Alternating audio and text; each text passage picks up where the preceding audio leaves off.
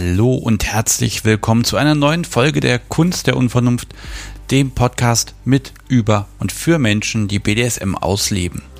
Ich habe Besuch von Nika bekommen. Sie ist Domina und ihr kennt sie wahrscheinlich schon aus Folge 29 und auch bestimmt von ihrem Podcast Nika macht. Heute haben wir uns zusammengetan und deshalb wird diese Folge ein klein wenig anders.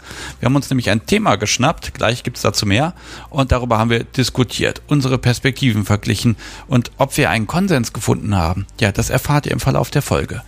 Und bevor mein Vorwort wieder hier ausufernd lang wird, noch fix ein kleiner Aufruf. Äh, schaut gerne auf kunstderumvernunft.de vorbei oder bei Twitter oder Instagram oder wo ihr mögt und ja, empfehlt unsere Podcasts gerne weiter. Es soll immer noch Menschen geben, die sie nicht kennen und das kann man ändern. Das könnt ihr ändern, liebes Publikum. Ja, und nun geht's los mit Folge 45 der Kunst der Unvernunft und Nika Macht.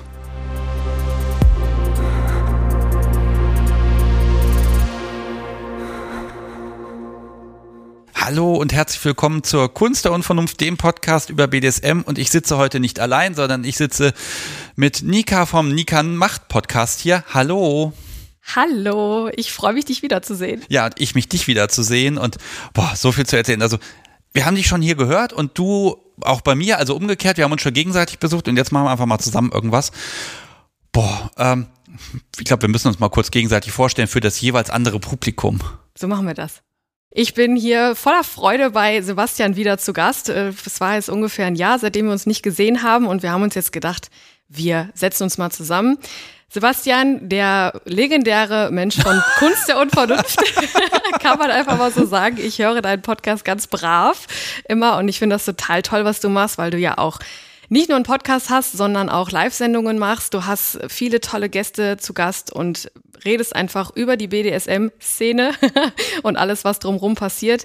Parallel hast du einen ganz normalen Job und machst einfach diesen Podcast so, ja, nicht nur mehr als Hobby, sondern auch mittlerweile professionell. Das ist immer sehr spannend, deine Geschichten zu erleben und du hast auch ganz viele Pläne. Von daher sehr empfehlenswert zu hören, den Kunst der Unvernunft Podcast mit Sebastian. So, jetzt hast du es innerhalb von zwei Minuten geschafft, dass ich rot bin. Mein Gott.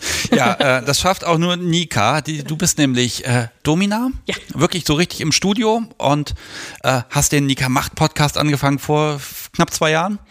Äh, hast dort inzwischen ganz viele Gäste erzählt, aber auch von Dingen, die dir im Studio passieren. Das ist unglaublich. Also wirklich Geheimnis werden verraten. Outing bei deinen Eltern zu Hause, ja, das verrät nicht jeder. Das finde ich total schön, dass du da so persönlich bist. Du hast ein Buch geschrieben, das liegt hier, heißt das Domina-Prinzip. Du machst Workshops, Webinare, du machst Coaching. Oh, und bei Greater habe ich dich jetzt auch noch gesehen. Boah, also wir haben beide unglaublich viel gerade um die Ohren, habe ich das Gefühl. Und das macht viel Spaß. Wir sitzen hier und grinsen jetzt schon. Auf jeden ähm, Fall. Ja, dann legen wir doch mal los. Wo fangen wir denn an? Wollen wir erstmal Updates machen oder wollen wir gleich thematisch rein? Lass uns mal direkt thematisch rein, weil wir haben uns ja im Vorhinein mal überlegt, so welche Themen könnten eigentlich mal interessant sein, mal darüber zu sprechen, weil gerade bei uns ist das ja so, wir haben so unterschiedliche Herangehensweise oder mh, hm, unterschiedliche Themenbereiche, aber doch irgendwie auch gleiche. Von daher hatten wir uns ja mal überlegt, äh, sich uns einfach mal zu fragen, zum Beispiel, wann ist man Teil der Szene? Wie geht man überhaupt damit um? Welche Herangehensweise haben die Leute, haben wir? Was ist BDSM für, für uns? So, deshalb lass uns da gerne einfach direkt einsteigen, oder? Machen wir. Wir haben, wir haben auch einfach andere Bubbles, ne? Also meine Bubble ist ja so privat, Freizeit. Also wenn ich nach Hause komme, dann fange ich an, BDSM zu machen. Mhm. Ja, wenn du nach Hause kommst, dann hast du gerade BDSM gemacht. ich finde, da können wir unglaublich schön das Ganze auseinandernehmen. Ich finde das super. Ja, sehr gerne. Ähm, ja, Thema Szene, ne? Thema Szene. Szene, der Begriff Szene. Vielleicht fangen wir damit mal an. Ich glaube, das stößt nicht uns beiden nur etwas sauer auf. Ja, so ein düsteres Ding irgendwo in so einem, so einem Krimi, ne? Und dann geht man da in die Szene und da passieren die Verbrechen. Genau, und nur da. Ja, natürlich. Ja, deshalb, Szene. Du hast ja gesagt, äh, du hast es mal gegoogelt. Was bedeutet der Begriff Szene eigentlich? Also Wikipedia sagt Szene, und zwar Volkskunde, der volkskundliche Begriff. Eine Szene ist ein soziales Netzwerk in Form eines freizeitlichen Sozialisationsraums, das durch gemeinsame Interessen, Überzeugung, Vorlieben oder Geschmäcker von Menschen verdichtet ist. Aber wenn man das hört, das ist doch eigentlich gar nicht so verkehrt. Also da ist alles eine Szene nach der Definition. Jeder Verein ist im Grunde eine Szene, die Bienenzüchter-Szene, die alles. Die Leute, also deshalb, also ich finde den unglaublich groß, den Begriff. Ja, vor allem, wenn man das jetzt mal so hört, wie du das gerade vorgelesen hast, dann ist das ja eigentlich doch gar nicht so negativ behaftet. Was meinst du, warum das, wenn man hört, wenn man so hört, man ist in der BDSM-Szene unterwegs? Das wird immer ein bisschen oder schnell negativ behaftet, aber laut Definition ist es doch was ganz Tolles. Ja, ich glaube, das kommt dann einfach durch äh, mediale Erziehung, ne? Mhm. Ja, die Szene. Die Szene. Ne? Also, ja, das ist immer, ich glaube, da hat man aber auch keinen Begriff. Du kannst immer schnell sagen, ja, das ist die Kifferszene, ne? Ja, genau. Also, das ja. ist dann ja nichts Organisiertes, sondern das ist einfach irgendwie so ein, so ein Ding, was halt irgendwie da ist. Also nicht organisiert. Nicht wie ein Verein. Ja, und ich glaube, das ist so, äh, ich glaube, das stand da auch drin in der, in der äh, Beschreibung, so als hat es ein Anfang und ein Ende. Also entweder man ist drin oder man ist nicht drin. Da wollen wir ja heute auch mal drüber sprechen. Ne? Ab wann ist man denn in der Szene drin? Oder ist es ein Moment, ist es ein Prozess, was ist es da? Und dementsprechend ist es halt so schwierig zu sagen, man ist in der Szene drin, weil die Frage im Raum steht, wo fängt sie an und wo hört sie auf? Hört sie irgendwann auf? Also ich habe ja im letzten Jahr versucht, das Wort Szene immer beim Podcasten zu vermeiden. Ich habe mhm. immer sagen wollen Community, um diesen negativen Touch wegzukriegen. Jetzt vielleicht schaffen wir es ja, den Begriff zu äh, rehabilitieren. Ganz bestimmt. ja, sind wir denn in der Szene? Tja, also um mal die Frage aufzugreifen, ob es ein Moment ist oder ein Prozess, kann ich sagen, hm, es ist definitiv ein Prozess, zumindest bei mir gewesen. Also wenn man das jetzt mal in Kurzform so betrachtet, wie ich groß geworden bin und wie mein bisheriges Leben so war, war ja klar, irgendwann kam dann so eine Sexualität dazu, da wusste man noch nicht so, hm, was ist es jetzt? Aber im Gegensatz zu manchen Hörern von mir, muss ich sagen, ich hatte jetzt ja schon ein paar Interviews mit sehr interessanten Leuten und da war es tatsächlich oft so, dass die gesagt haben, ich habe es irgendwann in mir gemerkt, dass da irgendwas ist, auch relativ früh schon. Und bei mir war das eigentlich eher so, nee, ganz lange nicht. Ich hatte eine ganz normale, in Anführungszeichen, da wäre es auch wieder so Begriff der Begriffe. Ähm, ja, ne, so ein Werdegang irgendwie, erster Freund, erste sexuelle Erfahrungen, aber da war dieses Thema so null dabei. Und irgendwann fing das dann bei mir an. Also als ich dann nach Hamburg gezogen bin, da habe ich dann irgendwann so gemerkt, boah, interessant. Also irgendwas ist da in mir, aber wie das bei, wahrscheinlich bei vielen ist, man weiß noch nicht genau, was es ist. Ja, und dann fängt man halt irgendwann an. Und jetzt, bei mir hat's angefangen, indem ich in einem Swingerclub gekellnert habe. Etwas so mit, mit sicherem Abstand habe ich mir gedacht, oh, guckst du erst mal, was es denn überhaupt ist oder sein kann oder werden kann. Und ja, und jetzt würde ich schon sagen, klar, ich bin in der Szene drin, allein weil ich halt als Domina arbeite und halt auch durch den Podcast viele Menschen kennenlerne, die in dieser, in diesem Bereich unterwegs sind. Manche, die da schon tiefer drin sind, sprich meine Gäste viel, weil die, mit denen lebe ich ja das so schon mal im Detail mehr aus, Stichwort Feminisierung oder Bondage oder ja, Schläge, alles was mit Schmerz zu tun hat. Aber dann gibt's ja auch Interviewgäste, die da gar nichts mit zu tun haben und die dann auch sagen, ja, durch mich kommen sie da erst so ein bisschen rein. Also das ist, um deine Frage zu beantworten, ja, ich glaube, ich bin in der Szene drin, aber es war ein Prozess und der auch noch andauert. Ah, ich überlege gerade, wie das bei mir war. Also man hat mit BDSM angefangen, man hat mit der Partnerin dann ein bisschen was rumprobiert. Ich würde sagen, da waren, also ich versuche gerade diesen Moment dieses, äh, zu finden, wo ich sagen kann, okay, da war ich drin und da noch nicht.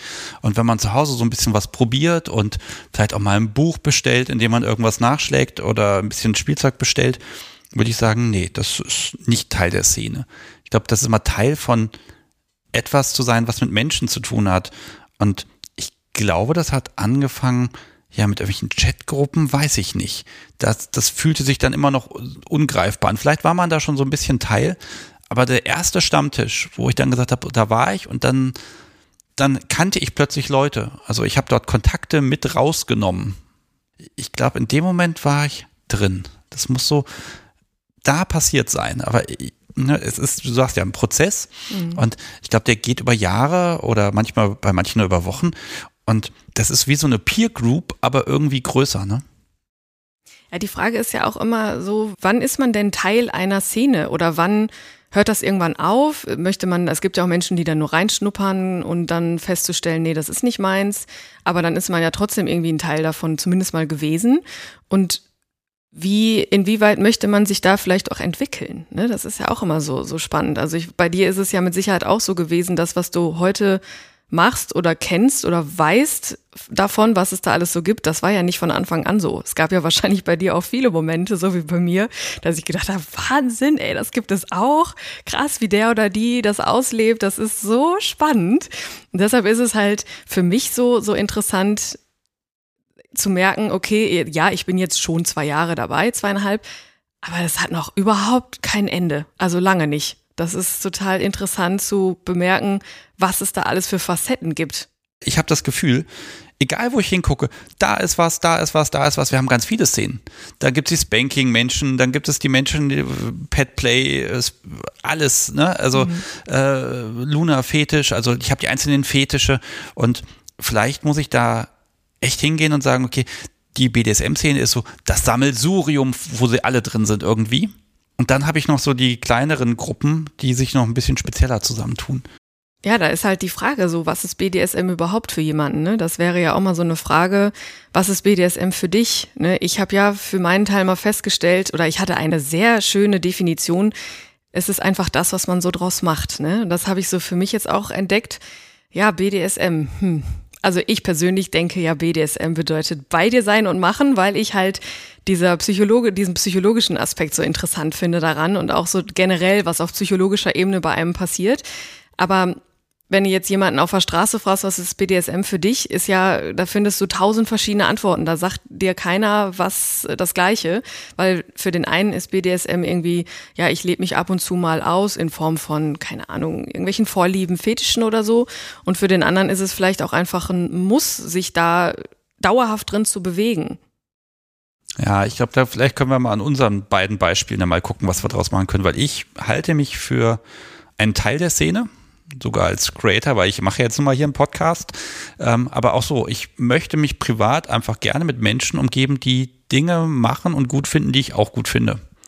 Das möchte ich gern. Da fühle ich mich wohl, da fühle ich mich zu Hause, da bin ich angekommen. Und das ist einfach ein Teil meiner Freizeit.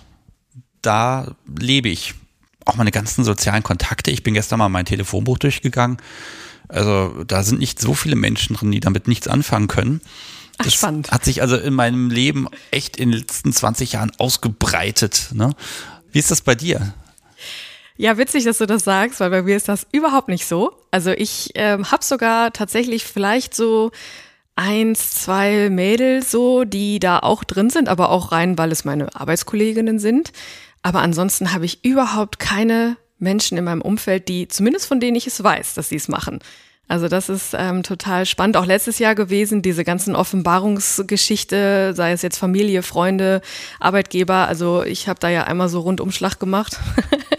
ja, du hast ja überall geoutet, ne? Ja, das war äh, eine sehr, sehr gute Entscheidung jetzt im Nachhinein. Äh, und da kam halt auch echt raus, es gibt wenige in meinem Umfeld, die überhaupt diesen Begriff kennen. Also viele, gerade so mein, ja, mein, mein Chef tatsächlich, der sagte also, was, was, BD, was, ne? also die wussten gar nicht, was, was sie damit anfangen sollen. Und da wurde mir so bewusst, okay, krass, ich befinde mich wirklich da in so einer, ja, so sehr aufklärerischen Sache gerade. Also ich musste viele erstmal abholen und sagen, das und das tue ich. Und äh, klar kamen dann natürlich auch viele, viele Fragen auf, ähm, weil, weil sie halt überhaupt nicht das greifen konnten, was BDSM überhaupt für die ist oder generell ist. Und das war sehr interessant. Deshalb ist das spannend zu sehen, dass du da ganz anders unterwegs bist. Ja, ich gebe zu, es ist lange her, dass ich mal jemandem von Grund auf erklärt habe, was das ist, weil irgendwie, man möchte sich, glaube ich, auch dann so ein bisschen drin bewegen, weil man dann eben nicht immer gucken muss, ähm, ein unbedachtes Wort auf irgendeiner Geburtstagsfeier ist quasi ein Outing. Ne? Da muss ich immer aufpassen. Wenn ich dann mich aber innerhalb dieser Community bewege, wo die müssen ja nicht alle BDSMer sein, aber zumindest Kenntnis haben, dann kann ich viel freier agieren. Dann ist das Leben gefühlt viel entspannter. Ja, und guck mal, bei mir ist das genau andersrum. Ich genieße das, Menschen so zu zeigen, so das gibt es. Und es ist total spannend und da sind ganz, ganz viele tolle Menschen, die man da trifft und ich finde das immer total schön, die Reaktionen dann zu, zu hören oder zu bemerken. Zum Beispiel bei meiner Tante, vielleicht kann ich das mal oh, kurz ja, die sagen. Tante. Meine Tante aus Herne. Das war total schön. Ich habe echt lange überlegt, so, wie machst du es jetzt? Sagst du es ihr? Weil äh, der Familie ist ja sowieso, ich war ja dankbar, dass die so reagiert haben alle. Oh, hör aber auf, dann, Familie ist, das ist mein schwieriges Feld. Ja, guck mal. Und das war für mich dann schon so, ja, was machst du jetzt? Aber ich dadurch, dass, gut, das unterscheidet uns ja jetzt auch. Ich gehe ja halt mit meinem vollen Namen und mit meinem ganzen Ich da rein und bei dir ist das ja wirklich so ein Teil nur des Lebens. Und deshalb war das für mich ganz spannend, meiner Tante zu sagen, so du übrigens, so ist das jetzt. So, das war dann tatsächlich wirklich in einem Restaurant damals, wo es noch ging. Und dann habe ich ihr gesagt, so du, ich muss dir was sagen. Ich habe so ein bisschen was geändert in meinem Leben, äh, habe mich jetzt selbstständig gemacht und so. Und dann habe ich halt alles auf den Tisch gelegt, was ich so mache. Und das war so schön. Also sie hat sofort herzlich gelacht und mich in den Arm genommen, hat auch geheult, weil sie sagte, das ist so toll, dass du das so Wahnsinn. Gut, ich fand es natürlich interessant, dass sie wusste, was es ist, aber äh, das ist halt des Öfteren so die ersten Blicke. Daran merkst du ja schon immer, okay, die Leute entweder kennt man das, den Begriff oder nicht. Nee, aber das war wieder so herrlich zu erklären. Also zu sagen, so du, das mache ich jetzt und du bist herzlich eingeladen, mich darin zu unterstützen oder halt auch nicht. kannst mir gerne alle Fragen stellen und so zieht sich das halt auch jetzt immer noch durch. Also auch trotz, dass ich jetzt letztes Jahr mich geoutet habe, sozusagen, äh, ist es immer noch, treffe ich immer noch auf Menschen, die dann so reagieren, so, was? Was machst du? Erzähl mal, was kann ich nicht mehr anfangen? Oh, lass mich da mal fragen. Also, weil, guck mal, wenn du erklärst, dann erklärst du ja, also wie erklärst du BDSM? Ist das eher im Kontext der Domina mit den Gästen, die dafür bezahlen?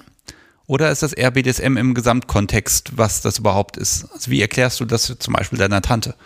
Wenn ich es erzähle, dann erzähle ich natürlich im Endeffekt, es läuft darauf hinaus, ich schlage meine Partnerin und die tut, was ich sage. Damit stehe ich schon mal so ein bisschen an der Wand. Da, kann, mhm. da komme ich gar nicht weg. Aber darauf läuft es im Grunde wie jedem Gespräch dann hinaus. Mhm. Ja, also in meinem Kontext äh, nutze ich den, mein, meinen Job als Domina schon immer ganz gerne so als Brücke, weil den Begriff Domina hat man schon mal gehört. Ähm, ich glaube, hätte ich jetzt meiner Tante gesagt, so übrigens, ich hau manchmal Menschen, das wäre, glaube ich, ein anderer, ein falscher Ansatz gewesen, weil das halt wieder so behaftet wäre. Ne? Aber so Domina, klar, ist auch dieser Begriff behaftet. Aber so, gut, bei meiner Tante, die kennt mich, die weiß, wie ich eigentlich so drauf bin und so. Und das war wahrscheinlich für die auch so, du? Machst das, du siehst gar nicht so aus, ne? weil eine Domina sieht ja so und so aus. Und ähm, deshalb nutze ich das immer ganz gerne so als Brücke. Ja, der Begriff Domina fällt und dann kommen direkt so diese, was? Du machst das? Was, äh, Domina, wie das heißt, du machst das und das? Ja, aber äh, ich habe da halt auch draußen Podcast gemacht, in dem ich darüber erzähle von meinen Gästen, aber auch mittlerweile viele Interviewpartner habe, die halt entweder nichts damit zu tun haben oder halt ihre, mir ihre Geschichten erzählen, Pärchen, wie auch immer. Und so ist das dann immer ein seichter Übergang, immer tiefer rein. Ja, ist auch die Frage, wann hört man auf zu erzählen, weil man möchte dann ja auch immer weiter blubbern, ne? Ja, auf jeden Fall.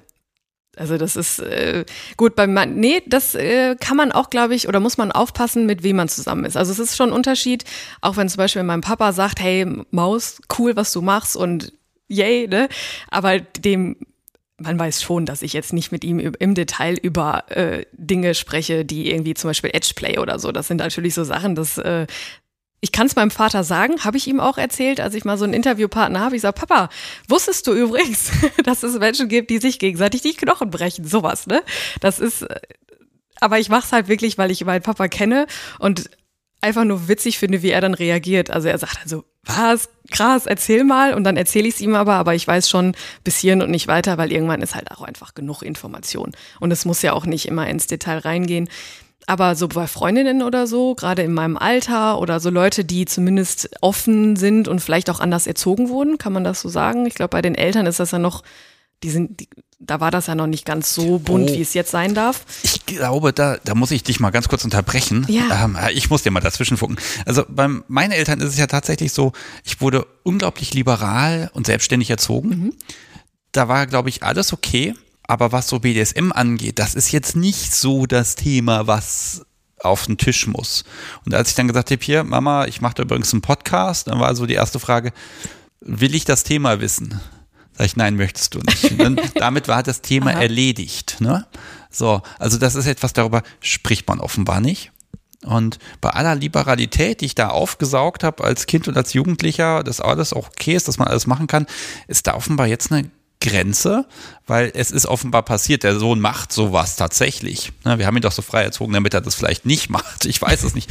Nein, also äh, Mama, Papa, wenn ihr das dann doch mal irgendwann hören solltet, ihr macht schon alles richtig. Äh, und ich habe auch gar nicht das Bedürfnis, jetzt ausschweifend zu erzählen, weil dann breche ich es ja immer wieder auf meine Beziehung runter. Was mache ich eigentlich hier im Bett? Das will ich den Kindern auch nicht erzählen. Mhm. Um Gottes Willen. Also da habe ich dann doch einen gewissen Filter. Familie ist so, hm, für mich. Und du bist natürlich da wesentlich freier, aber ziehst trotzdem eine Grenze. Ja, natürlich. Wie gesagt, also abgesehen davon, dass es ja jetzt auch nicht äh, jedes Mal Thema ist, wenn ich zu Hause bin, wenn ich dann mal in die Heimat fahre. Äh, aber es ist, wenn es dann mal, wenn dann mal so Fragen kommen, und ich hatte letztens tatsächlich jetzt über Ostern ähm, ein interessantes Gespräch mit meinen Eltern alleine. Das hatte ich bisher noch nie so, wo wir dann über das Thema ähm, Geschlechtsfindung, also das wann, ab wann ist man oder wie, wie, wann fühlt man sich zugehörig? Ist man lesbisch? Ist man äh, bi? Ist man äh, queer? Ist man, also da gibt es ja mittlerweile ganz, ganz viele ähm, Varianten.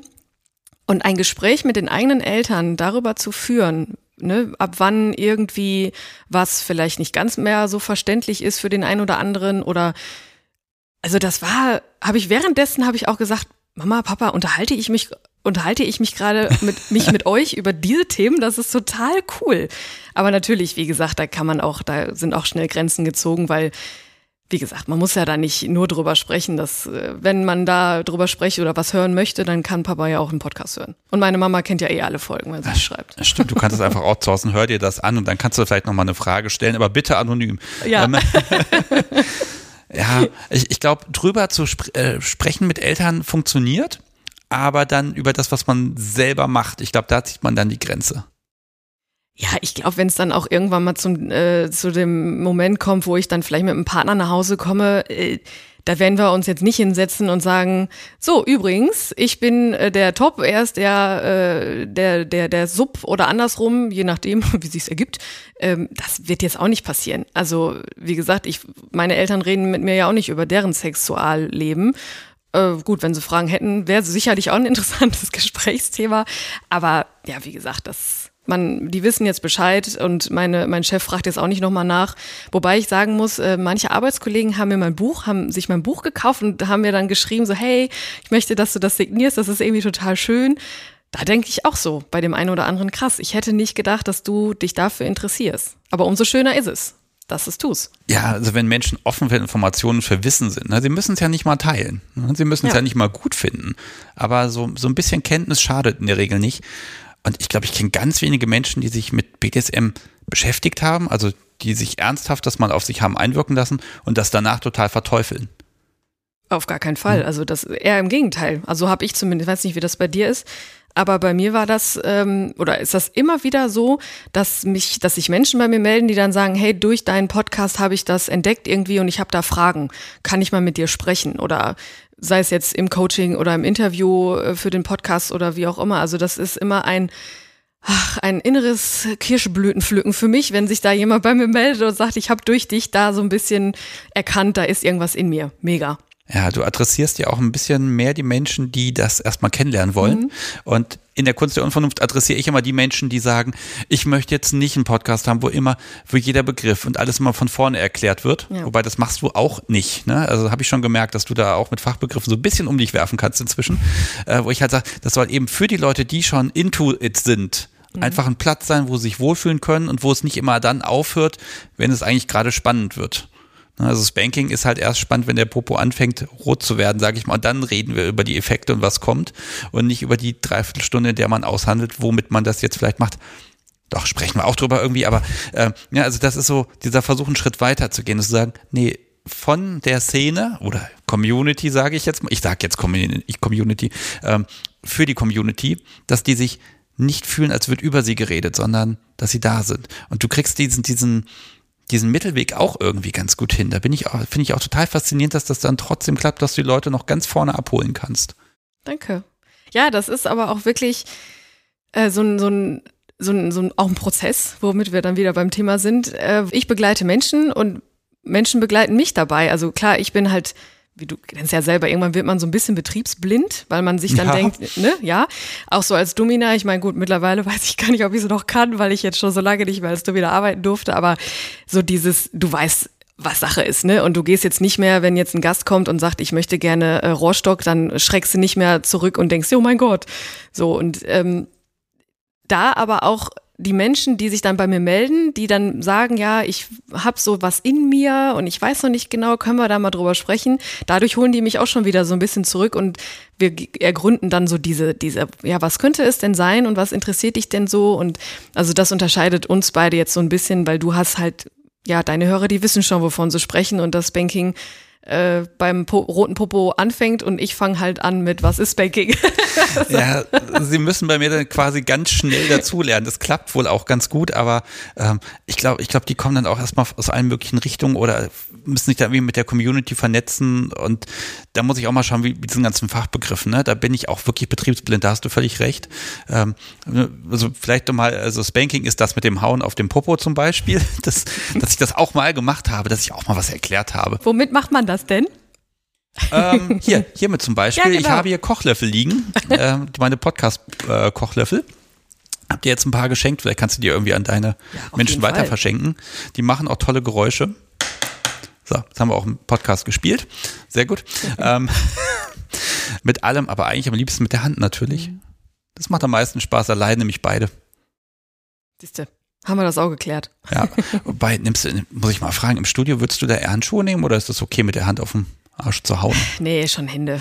Also ich mache es ungern mit den Händen, weil ich tatsächlich den Schmerz nicht mag. Bei mir, also dieses Handinnenflächen Nee, ich mache es dann tatsächlich lieber mit Utensilien. Aber wenn äh, Hände gewünscht sind, dann ohne Handschuhe, weil das ist irgendwie, also man muss auch nicht übertreiben. Und das Gefühl ist auch ein bisschen anders dann.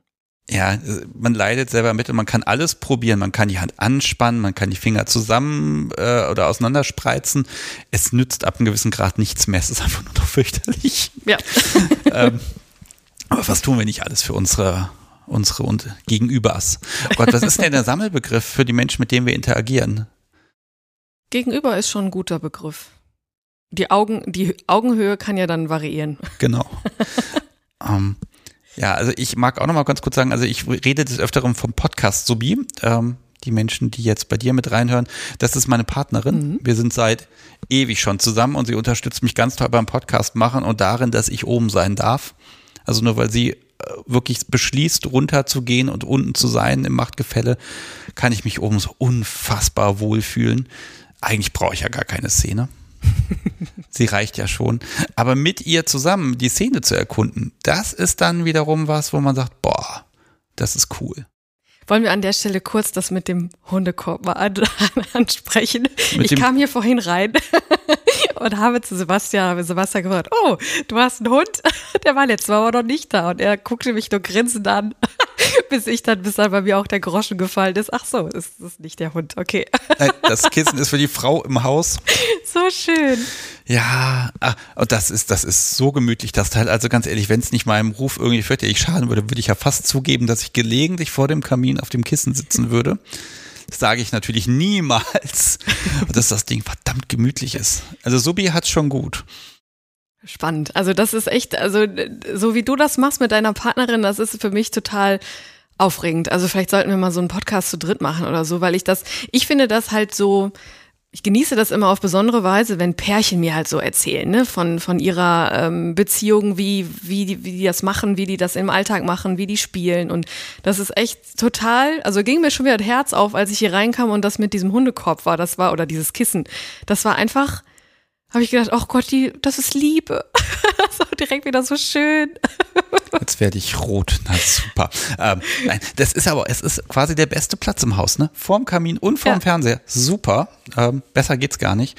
Äh, ich glaube, dieses, ähm, ja, diese, diese, dieses Partnerschaft, partnerschaftliche BDSM, das ist ja auch so ein, man hat ganz viele Möglichkeiten, sich zu zeigen. Ich hab dich lieb ich mag was mit dir machen. Ne? Also diese Interaktionsmöglichkeiten sind halt nicht drauf beschränkt, zu knutschen, zu kuscheln und zu vögeln, sondern wir haben eine Milliarde Möglichkeiten, mit denen wir uns irgendwie sagen können, jo, ich finde dich voll gut. Ne? Ja. Und sei es mit dem Stöckchen oder eben dem Kissen vorm Kamin oder, oder, oder. Ich glaube, die Vielfalt ist eine ganz andere. Aber so richtig aufgehen, ich überlege die ganze Zeit, brauchen wir andere BDSMer, damit unser BDSM uns Spaß macht? Also ich glaube, brauchen tun wir sie nicht, aber dass es sie gibt, das schafft einfach nochmal so ein ganz anderes Wohlgefühl und hilft uns auch, uns zu erden. Also eine Bereicherung, ne? Ich kann natürlich nicht für sie sprechen. ähm, und äh, es ist ja auch Tradition seit der ersten Folge, dass sie im Podcast niemals spricht. Das ist ja, da ist ja nichts gegen zu machen. Sie hat letztes Mal eine, letzte Woche einmal gebellt. Ach was. Ja, mehr kriege ich nicht. ja, nee, aber das ist total schön. Und vielleicht passt das auch gerade zum Thema, so dieses, was ist BDSM eigentlich, ne? Und gerade so für Pärchen, kann man sagen, ist das eine besondere Form der Liebe oder eine, ja, wie nennt man das? Wie, was kann man dazu sagen? Ist das, ist das eine andere Liebe, wenn BDSM da eine Rolle spielt?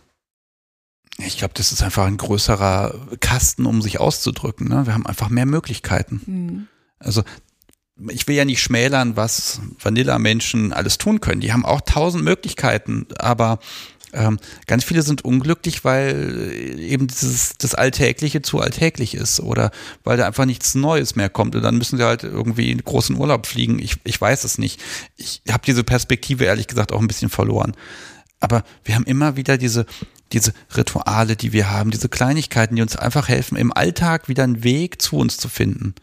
So mal so diese zwei Minuten, dass wir sagen, okay, selbst im schlimmsten Alltagsstress, jetzt ist mal kurz Machtgefälle da, jetzt ist es gerade spürbar, das ist schön und dann freuen wir uns und dann dann ist das einfach da und dann ist es auch wieder weg und wieder da und wieder weg. Aber es passiert nie, dass wir über Monate lang vergessen, dass es irgendwie BDSM oder so gibt. Im Gegenteil, es treibt uns da immer wieder hin, aber auch, glaube ich, auch nur, weil wir es beide wollen.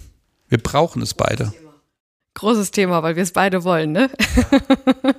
das ist ja, äh, das gehört vielleicht auch zum Thema Prozess, ne? Das haben wir vorhin vielleicht ein bisschen außer Acht gelassen, dieses, ähm, ich weiß nicht, wie das bei dir so war, aber bei mir und bei vielen meiner Hörern war das so, am Anfang, wenn man so erkennt, egal in welchem Alter, sei es jetzt Jugend oder halt später erst, es ist schon immer leicht, schambehaftet am Anfang, ne, wo man sich dann so fragt, ist das normal, dass ich sowas denke?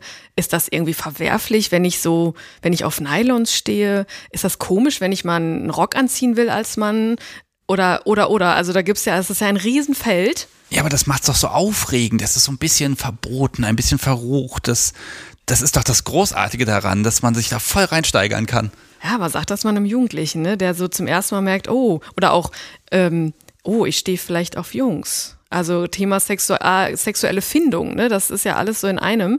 Und ähm, ich glaube, am Anfang ist das schon eine Nummer. Also bei mir war das gefühlt, wenn ich mich jetzt so zurückerinnere, nicht so, dass ich irgendwie gedacht habe, boah, irgendwas ist komisch mit mir, sondern eher so pure Faszination und Neugierde. Aber ich glaube, bei, bei dem einen oder anderen, gerade wenn es um extremere Dinge geht, sagen wir mal so, könnte es schon sein, dass der ein oder andere am Anfang erstmal das so ein bisschen wegschiebt und denkt, boah, nee, das ist irgendwie nicht normal, das darf ich nicht. Vielleicht auch aus Erziehungsgründen. Ne, so, man, jeder hat ja so seine Erziehung. Und Mädchen und Jungs gehören zusammen und was anderes gibt es nicht. So, das ist ja bei vielen immer noch so. Also, das Thema Scham, das zu sich selber so zu finden da und dann später auch mit einem, einem Partner zu finden, der, mit dem man das machen kann. Ne? Das ist halt auch, oder das teilen kann, ohne sich einschränken zu wollen. Das ist ein Riesending. Ja, also Partnersuche, das merke ich ja auch bei mir im Podcast, dass das ganz oft Thema ist, weil ja, wo suche ich? Also die Wahrscheinlichkeit, dass ich jemanden treffe und dann sage ich ihm irgendwann nach dem dritten Date übrigens, ich mag das mit dem Hauen und Peitschen und so und die Wahrscheinlichkeit, dass das passt, also dass beide auch wirklich gleich viel füreinander brennen, das ist erstmal wahrscheinlich relativ gering.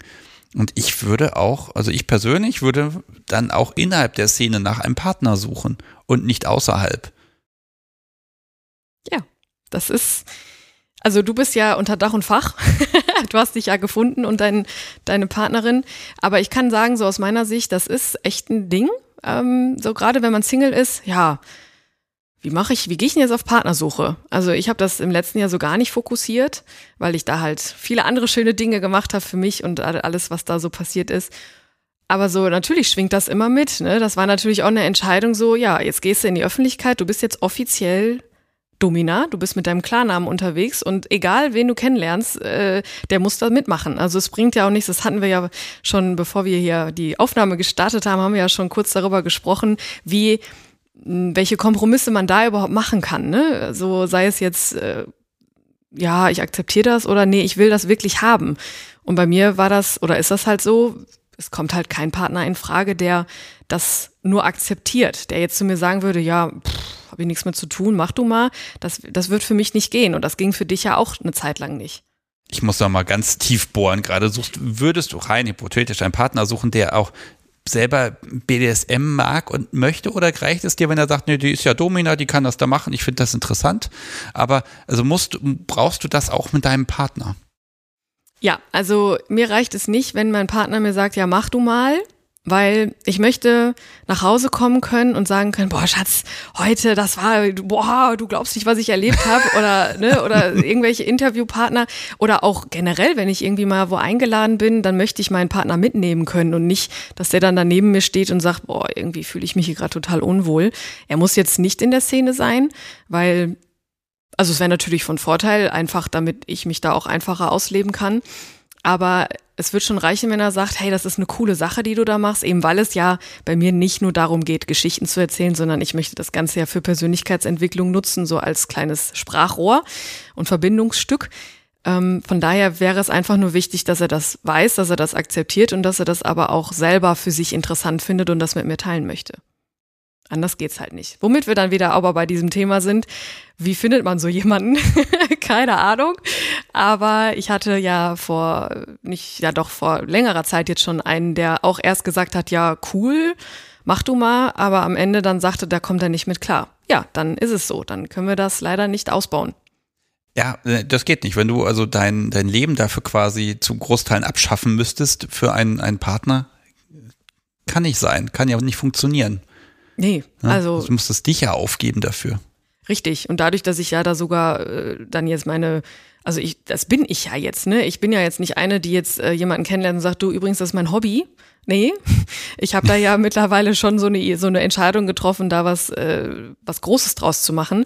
Und äh, da kann ich nicht einfach sagen, ja, für dich höre ich jetzt damit auf. Das ist ein Riesen, das ist sowieso ein Riesending, was der ein oder andere dann macht wenn man da, wenn so Gefühle im Spiel sind, dass man da schon mal schnell die Realität so ein bisschen vergisst und sagt, ja, für dich höre ich damit auf, sei es jetzt Domina sein oder für dich höre ich damit auf, ähm, Spanking zu wollen, für dich höre ich damit auf, mal, äh, weiß ich nicht, gefesselt werden zu wollen. Das darf man nie machen, weil man sich dadurch verliert. Ich glaube auch, dass BDSM, das ist meine Überzeugung inzwischen, ist eine sexuelle Identität. Ja. Also nicht eine Neigung zu etwas, sondern das ist Stück, ein Teil von mir. Und ich glaube, das erkennt man auch daran, dass wenn ich es nicht mache, dann entwickle ich einen, einen seelischen Leidensdruck. Und der geht auch nicht weg, dadurch, dass ich es mir abgewöhne oder so, sondern der ist dann halt da. Dieses Stück Identität, das ist, glaube ich, hm, also heutzutage würde niemand mehr jemandem sagen, einer lesbischen Frau, nee, probier's doch mal mit dem Jungen und so, das kriegt man schon weg. Das würde heutzutage keiner mehr sagen. Im Gegenteil, der Shitstorm wäre grandios und das zu Recht. Und jetzt ist die Frage, ist das beim BDSM vielleicht genauso? Und wo ist dann die Grenze, ab wo es dann doch wirklich abstrus gibt. Also es gibt ja bei allem immer Grenzen, aber ähm, ich finde, das muss so akzeptiert werden. Dieses, es ist ein Stück Identität und das kann man nicht wegdiskutieren. Ja, also äh, da gibt's ja natürlich ja auch die und die. Ne? Also bei mir ist das jetzt so, dass ich jetzt nicht ähm, so 24-7 Geschichten bräuchte, denn es gibt ja auch 24-7 DS-Beziehungen, wo das wirklich äh, also ist ja bei dir anscheinend zumindest in Ansätzen auch so. Gut, ich wahrscheinlich läuft jetzt deine äh, Subi jetzt nicht mit einem Halsband dauerhaft rum oder Doch. irgendwie okay. Nein, der aber das einen wunderschönen, sehr dezenten Halsreif, der erstmal, der geht, der schreit nicht hier BDSM, okay. ne? Aber natürlich Eingeweihte erkennen natürlich, ah, okay, ja. die hat da jemanden. Ja, deshalb, also es gibt natürlich solche, ne, solche Konstellationen, wo die, wo man sich zusammen entscheidet, pass mal auf, das ist unser Ding, das ist jetzt, das machen wir jetzt zum Teil des Lebens oder zum Hauptteil des Lebens. Und es gibt dann auch welche, denen reicht das so ab und zu, das mal auszuleben. Ne? Ich würde mich da eher einreihen, ähm, wo ich dann sage, ja, ab und zu muss das mal sein, möchte ich das gerne erleben und ausleben und vielleicht auch mal mit meinem Partner dann zusammen was Neues irgendwie. Aber es muss jetzt nicht so ein 24-7-Ding sein. Und so ist es, glaube ich, bei, bei vielen zumindest meiner Gäste, glaube ich auch, dass die sagen, so ab und zu brauche ich das. Der eine oder andere sagt sogar, zum Beispiel ähm, der Nylon-Gast, der sagt, ja, der bringt halt immer das mit und dann machen wir das und dann geht er wieder und sagt auch, nee, kannst wegschmeißen, brauche ich jetzt erstmal wieder zwei Monate nicht. Aber es ist halt total schön, das zu wissen und für sich einschätzen zu können. Ne? Was ist es jetzt am Ende und wie viel brauche ich davon? Ja, also ich überlege gerade, ob es eine Dosisfrage ist. Also ich sehe nicht, dass das immer weiter steigert.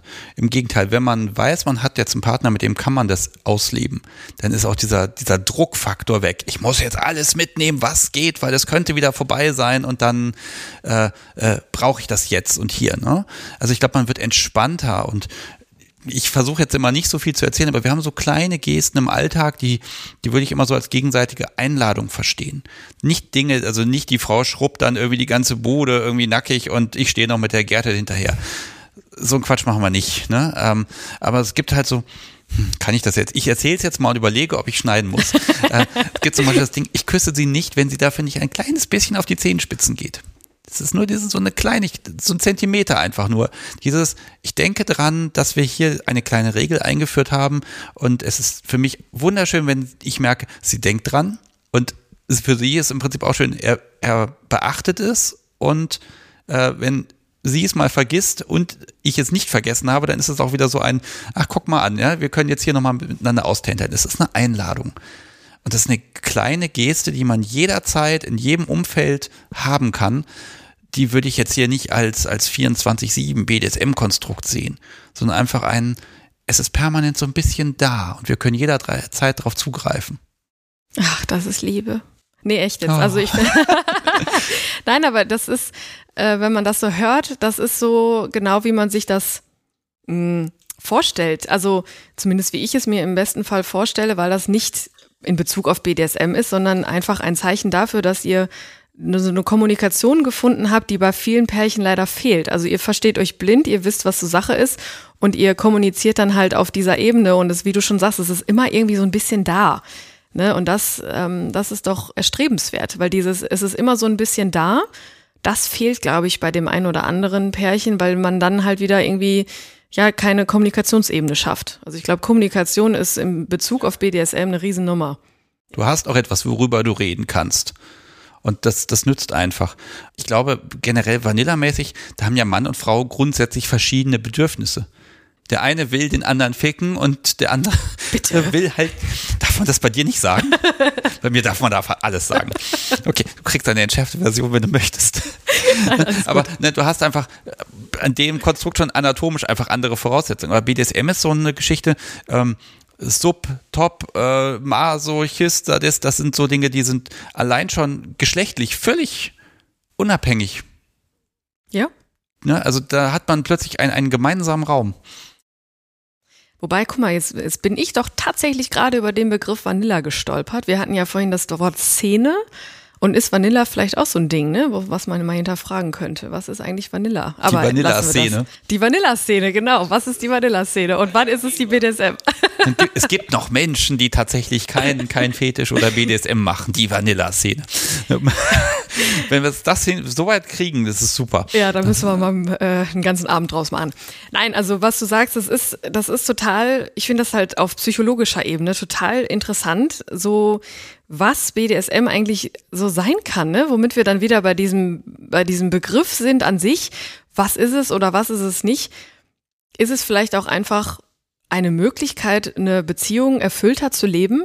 Guck mal, jetzt werden wir hier richtig philosophisch, schau mal. So richtig. Äh, erfüllter Leben. Ja, erfüllter Leben in Form von freier und offener Kommunikation. Weil das ist mir etwas, das ist mir schon aufgefallen. Auch wenn ich es im privaten Bereich noch nicht so ausleben konnte, ähm, ist mir das in Bezug auf Gäste oder Interviewpartner oder äh, Menschen, mit denen man sich so unterhält, aufgefallen. Man redet freier. Und man ist selber auch freier. Wahrscheinlich, weil man sagt, ich stehe dazu, das ist mein Ding. Und ich bin aber auch froh darüber. Als würde das wirklich irgendwie so eine Art, ein Stück weit Freiheit bedeuten, ähm, sich in dieser Szene aufhalten zu können. Du hast ja den Zwang beim BDSM, diesen Konsens herzustellen. Ne, also bei, beim Standard-Sex, sage ich mal, da ist irgendwie klar, dass man das miteinander machen will. Beim BDSM ist das Feld so groß, man muss ja reden. Man ist gezwungen, sonst kann man nichts wirklich machen. Und ähm, ich glaube, dass du einfach trainierst und übst, das auszudiskutieren. Was sind meine Bedürfnisse? Was sind die Bedürfnisse des anderen? Dass man das thematisieren muss. Ganz ehrlich, in wie vielen Beziehungen kommt das denn wirklich vor, dass man darüber spricht und sagt, wir setzen uns hin und dann überlegen wir mal, woran wir beide Spaß haben? Leider selten. Also, was heißt selten, aber zumindest das sind immer so die Gründe, warum jemand dann mich anruft, ne, im Bereich Coaching, ne, dass der oder diejenige dann sagt, ich schaffe es nicht, meinem Partner das zu sagen. Das ist, da, da fängt mein Herz immer so ein bisschen an zu bluten, weil ich mir denke, boah, das ist so schade, dass man das nicht, dass man diese Ebene nicht schafft, ne? Und umso wertvoller ist es ja, die zu schaffen. Also da gibt's ja auch so Pärchen wie du oder, oder andere Pärchen, mit denen ich schon gesprochen habe. Da, da merkt man schon in der Aura, die sind wie so ein Zahnrad, spielen die zusammen. Und wenn dann jemand mich anruft und sagt, ja, ich habe hier, keine Ahnung, Maskenfetisch, aber ich weiß nicht, meine Freundin oder Frau, ich weiß nicht, nachher verlässt die mich oder so. Deswegen, das ist sehr, sehr schambehaftet und voller Ängste. Und das ist halt immer schade. Ich glaube, das hast du sogar innerhalb des BDSM-Bereichs. Also du hast ja ganz oft das, ich suche dann jemanden, mit dem ich meinen Fetisch ausleben kann. Also ich suche den Partner zum Fetisch. Mhm. Und ich glaube, das ist nochmal eine Spur schwieriger, als ich es zum Beispiel habe, weil ich suche erstmal grundsätzlich jemanden, der BDSM-mäßig so ein bisschen zu mir passt. Ne, also ich bin eher dominant, also suche ich jemanden, der submissiv ist und dann, dann tentert man so in den ersten Wochen, Monaten der Beziehung aus, was ist denn unsere Schnittmenge und wenn die entsprechend groß ist und wenn wir beide an vielen Dingen Interesse haben, dann ist das ein riesiger Glücksfall. Mhm. Aber wenn ich mir vorstelle, Mensch, ich habe einen bestimmten Fetisch und dazu den passenden Menschen zu finden, boah, ich glaube, da muss man dann, da bleibt irgendwann auch wirklich nur noch die Domina, zu der man gehen kann, weil die kann das erfüllen. Ja, Gerne. Nein, Quatsch, aber das, das, das ist richtig. Also ich habe auch viele Gäste, die, die frei sind, also emotional frei sind, die dann sagen, nö, ich bin Single und ich habe jetzt hier, das muss ich gerade mal überlegen, was wäre da mal ein gutes Beispiel? Ja gut, das mit den Nylons, das, das kommt öfter vor. Oder mh, mm, ja, irgendwas, was einfach, ja, NS vielleicht, ne, Natursekt, das Thema, dass die dann einfach sagen, ja, ab und zu möchte ich das halt gerne haben, aber ich will jetzt auch nicht einfach zu irgendjemandem gehen, so, und äh, deshalb gehe ich mal zu dir, weil wir, ich mag dich, wir verstehen uns und äh, machen wir jetzt mal. Also so, sich alleine ausprobieren, natürlich ist das auch spannend, aber wie du schon sagst, dafür gibt es ja Mädels wie mich, die dann sagen, hör mal hier, ich biete das und das an und wir können das gerne mal ausprobieren. Und wenn du dann im besten Fall irgendwann eine Partnerin, einen Partner findest, mit dem du das dann ausleben kannst, ist doch wunderbar. Dann hast du für dich erkannt, das ist es oder auch nicht. Und jetzt habe ich einen Partner, mit dem ich das dann weiter ausleben kann. So top. Ich glaube, die Dienstleistung erfüllt noch einen ganz anderen riesengroßen Zweck es ist ja bei so einem Outing zu Hause vor dem Partner, wenn ich dann sagen, da stehe und sage, ähm, ich stehe übrigens auf BDSM oder meistens ist es ja konkreter, ich möchte, dass du mich schlägst, ne, dass man das dem Partner sagt. Da steht ja eine Menge auf dem Spiel, aber man weiß vielleicht gar nicht, ob man das denn wirklich will oder ob das eine Fantasie ist. Man muss es ja auch mal probieren, um dann zu sagen, jo, war gut, will ich mehr von. Aber wenn man es probiert und das war gut, dann, dann kommt man nicht mehr davon los. Also das ist ein unglaubliches Risiko, in dem Moment dazustehen, zu sagen, so, hier Partner, so und so. Und das ist dann der wunderbare Moment, wenn ich dann Pärchen bei mir habe. Ne? Das ist immer ganz, ganz toll. Wenn Pärchen so, meistens ist es ja dann tatsächlich die Frau bei mir, die mich anschreibt, hör mal hier, ich habe einen Partner, wie sieht's aus? Würde gerne das und das mit dem ausprobieren. Können wir mal vorbeikommen, dass du uns das mal zeigst? Hättest du das früher gedacht? Dass es sowas gibt, dass Pärchen zu einer Domina gehen und sagen, kannst du uns da mal helfen? Hör mal. Für das großartig. Das ist, das ist der Hammer, oder? Ja.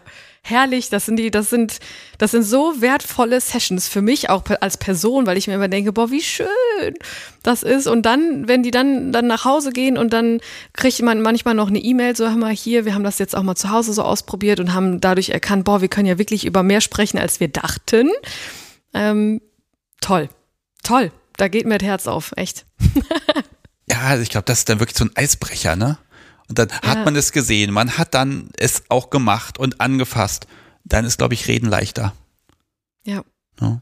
Ich habe auch ähm, eine sehr, sehr schöne Begegnung gehabt, als ich den Auftritt da hatte bei Greater. Da an dem Tag selber war ich dann da und dann kam dann irgendwann so einer, ein Mann auf mich zu und sagte, ja, hm, also hm. äh, ja, also ich höre ja deinen Podcast so und ähm, meine Freundin, äh, also ich habe ihr das dann irgendwann mal so gezeigt. Also ich habe es offen gelassen, hatte der wohl das Tablet äh, im Wohnzimmer liegen das und offen gelassen? Das ist mir auch ganz oft schon passiert, dass Leute den Podcast als subtilen Hinweis ja, genau. verwenden genau. und dann eine bestimmte Folge auch aufhaben. Ja, das war so schön und er ist so rumgedruckst und ich sag ja, und was hast du dann gesagt? Ja, die war erstmal ein bisschen irritiert und wusste nicht und so, aber jetzt äh, soll ich dich mal fragen, also können wir da mal zu dritt vielleicht irgendwie so drüber sprechen, weil die weiß jetzt noch nicht, die hat noch keinen Ansatzpunkt, ne? Die weiß jetzt nicht so, ja, das gibt es und die Folgen, die sind ja auch da kriegt man ja schon ein bisschen was mit, was es so gibt oder auch nicht. Und können wir mal einfach so mit dir darüber sprechen? Und das ist so schön, weil da somit fängt's ja an. Ne? Muss ja irgendwie anfangen. Und so, wenn man das subtil schafft, indem man einfach so ein Tablet mal offen lässt, ist doch super. Ja, diese Einladung auch wieder, die einfach da sein muss. Ne? Und dann das kann man doch ein bisschen im Zweifel noch abstreiten. Ne? Und wenn er sagt, was hast du denn da für einen Schweinkram offen gehabt? Ne? Also es gibt ja auch eben diesen Fall, dass der Partner das nicht teilt. Mhm auf lange Sicht ist das immer mit Leiden verbunden. Für den Partner, ja. für beide oder für den, dem es fehlt. Ne? Und ähm, aber ich glaube, ich bin Optimist, ich glaube daran, ich sag mal so bei 80, 90 Prozent hat das irgendwie ein gutes Ende alles. Das ist doch eine vernünftige, nein, nicht vernünftig, in eine, eine gute Richtung geht, wenn man sich erstmal seinem Partner gegenüber, ich meine, das ist der Mensch an der Seite, ne, dass man sich dem offenbart, dass man wenigstens damit anfängt. Ach, wie oft war das denn schon, dass man Angst, Angst, Angst hatte und dann irgendwann fängt man an, äh, du Schatz, ich muss dir was sagen. Und dann kommt das Gegenüber, boah, endlich sprichst du es mal an. Ja. Ne? Das ist ja dann auch noch so eine interessante Variante, die dann öfter äh, passiert, als man denkt, wo man sich dann am Ende in den Arm liegt und denkt, meine Güte, was haben wir uns so angestellt? Ne? Oder auch mit sich selber, das, wenn man jetzt Single ist, dass man mit sich selber hadert und dann aber irgendwann merkt, boah, ich muss da mit jemandem drüber sprechen und dann zum besten Freund, Freundin geht, wie auch immer und sagt, boah, ey, hör mal, so und so, lass mal auf ein Bierchen treffen. Und dass man dadurch schon erkennt, okay, geil, mein Gegenüber findet das jetzt gerade interessant. Oder vielleicht sagt er ja dann oder sie dann auch so, du, ja, vielleicht, ich komme mit. so, also da kann ja, können ja die coolsten Konstellationen entstehen dadurch, ne, womit man dann in die Szene reinkommt. Ja, es gibt allerdings noch eine ganz fiese Falle. Das habe ich bei mir im Podcast ganz oft schon gehabt. Oha. Man offenbart sich dem Partner und sagt, hier, ich möchte gern gehauen werden und so. Und der Partner sagt, ja, ich will auch gehauen werden.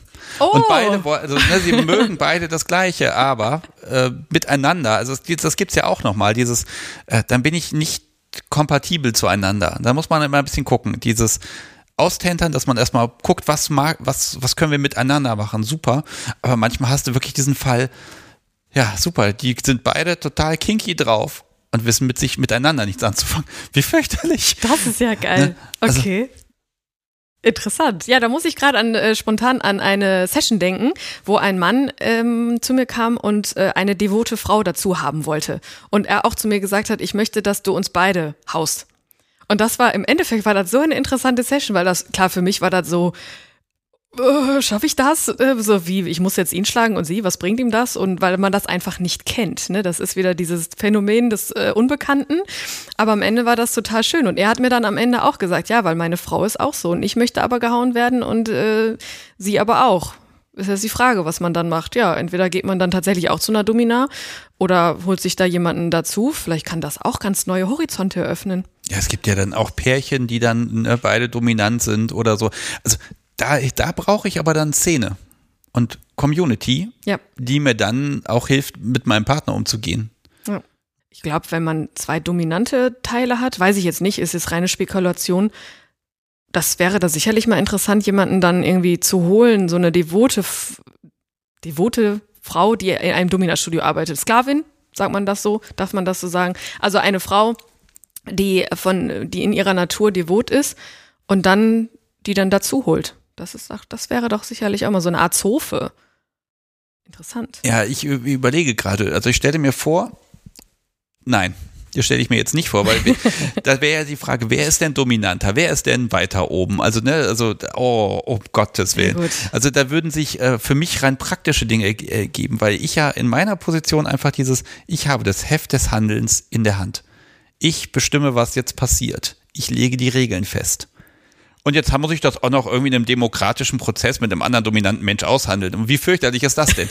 das ist, das ist, Entschuldigung, aber oh nee. Also da würde für mich viel Zauber verloren gehen. Ja, wer weiß. Vielleicht müsstest du das einfach mal ausprobieren, um das zu erkennen, was, wie du damit umgehen würdest. Vielleicht ist es ja auch ein, äh, ein interessanter Weg, mal zu erfahren, wie man sich auch ja gegenseitig unterstützen kann dabei. Also ich meine, eine Zofe, ich, jetzt spinnen wir mal rum, sollen wir mal rumspinnen? Man holt sich jetzt eine Zofe, du dominant, ich dominant. Vielleicht holen wir uns auch einen Mann. Ich weiß es nicht, ist ja, kann man ja später klären.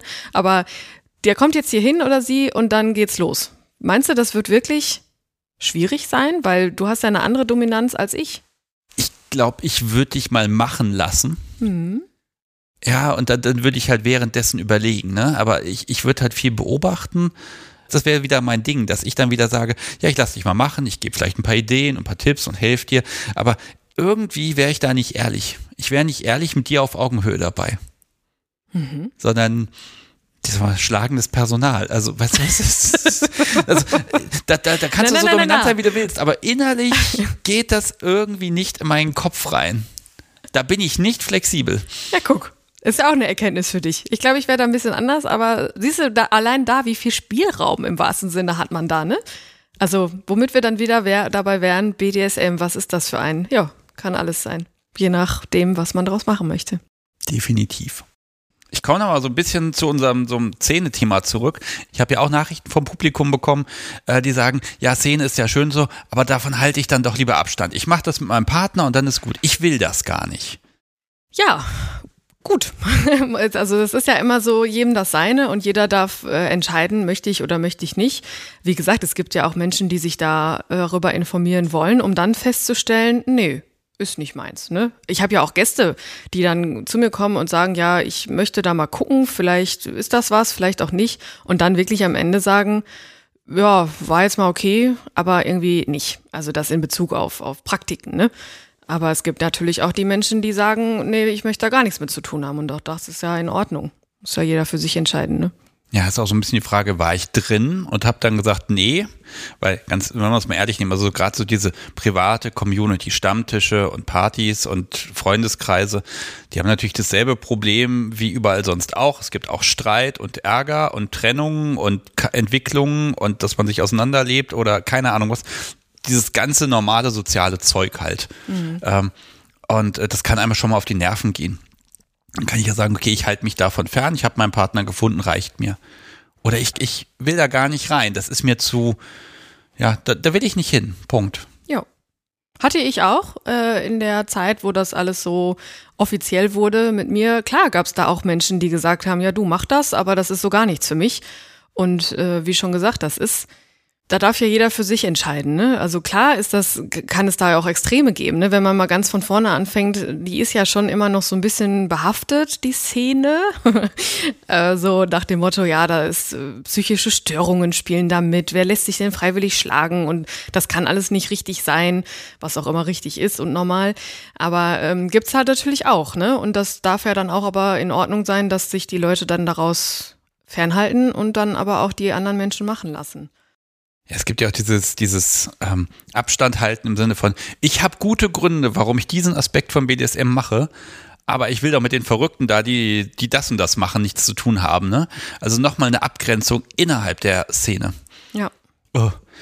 äh, wie weit, also ich kann mal erzählen, also ich gehe unglaublich gern auf Stammtische, weil ich einfach da Leute treffe. Man redet da zwar irgendwie nie über BDSM, irgendwie redet man über alles, aber man ist umgeben von Menschen, die die auch so drauf sind und natürlich auf Partys. Das ist so mein Kontakt zur Szene einfach, dass ich halt sage, okay, äh, da ist ein Fixpunkt in meinem Leben, da gehe ich hin, da fühle ich mich wohl, da verbringe ich Freizeit. Wie ist denn dein Szene-Leben? Ja, gute Frage. Man muss sich ja erst mal ein bisschen zurückerinnern, weil ist ja schon was her, dass wir das alles durften. Also wir haben April 2021, ja. wir sind seit einem Jahr irgendwie im Dauer, wir dürfen nix. äh, also wir müssen jetzt einfach in die Vergangenheit spekulieren. oder in die Zukunft. Ja, oder das. Nee, also ähm, ja gut, bei mir ist das so, das hat sich jetzt ja tatsächlich just letztes Jahr alles entwickelt erst äh, so richtig. Vorher habe ich halt ja den Podcast gemacht und erstmal nur nur erzählt, was ich so erlebe als Domina.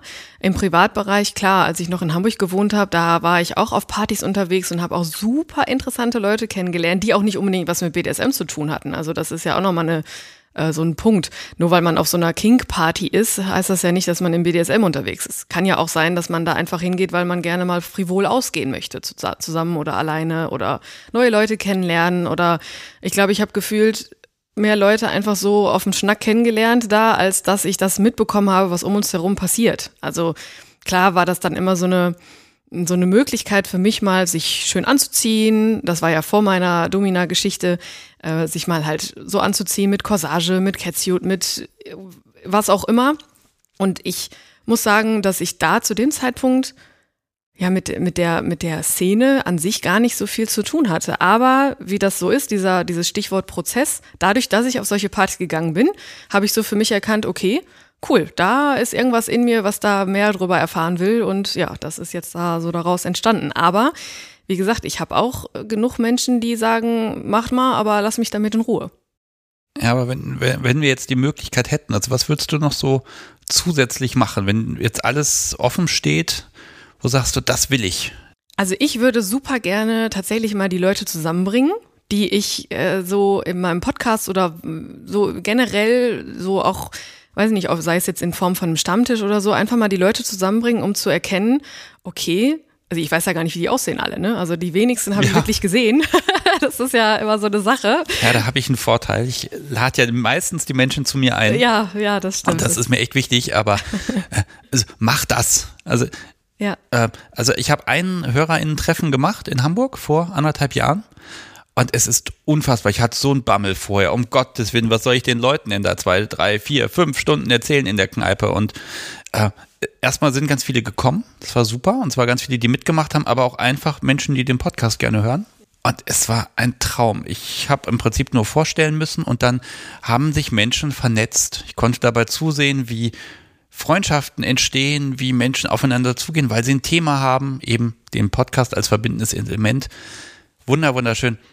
Ähm, also ich mache das wieder und du machst es. Also bitte, mach das. Auf jeden Fall und auch zusammen. Ne? Also das ist, ich für mich wäre das auch, glaube ich, gerade noch so interessant, äh, das Thema Frauen. Ne? Also ich kriege immer so unfassbar schönes Feedback von den äh, von den Mädels, die dann so sagen, boah, mit dem Stichwort Mut, ne, dass man so mal einfach sagt, was Sache ist und mit so ich als ja, ich habe schon mal den Begriff Vorreiter gehört von einer, das fand ich auch total toll, dass die halt wirklich sagen so, du gehst mit deinem Gesicht da raus und sagst, Leute, ihr könnt BDSM sogar dazu nutzen, um euer selbstbestimmtes Leben zu finden, so einfach euer Ding zu machen und so. Und das wäre auch nochmal eine Sache. Vielleicht sollte ich mir das nochmal überlegen für jede, jede, die möchte, dass man da wirklich mal rein so ein Frauending draus macht. Weil ich glaube, gerade das Thema sexuelle Findung im devoten Bereich ist für Frauen ein Riesending, weil ähm, viele sich, glaube ich, nicht so trauen, äh, dem Partner vielleicht auch mal zu sagen, ich möchte mal geschlagen werden von dir. Das ist, glaube ich, auch ein Thema, Zumindest kam es jetzt schon öfter vor. Und diese Frauen mal zusammenzubringen oder halt auch mit den dominanten Frauen, die sagen, boah, ich möchte meinem Partner gerne mal sagen, dass ich mal dominieren möchte, das mal so zusammenzubringen, um dann zu erkennen, okay, es gibt verdammt viele Menschen, die einfach das teilen, was in ihnen ist. Das ist noch interessant. Ja, überhaupt, dass das zu Hause teilen erstmal möglich wird. Ne? Wobei ich muss ja gestehen, es gibt da leider so ein blödes Muster, dass also gerade junge Frauen ganz oft erstmal sagen, ja, ich bin devot. Und genauso wie äh, Jungs sagen, ich bin dominant. Und das ist ganz, natürlich, in der Hälfte der Fälle passt das, logisch. Aber es gibt eben auch die Fälle, wo das eher so ein Stereotyp von der Gesellschaft ist, was übergestülpt wird.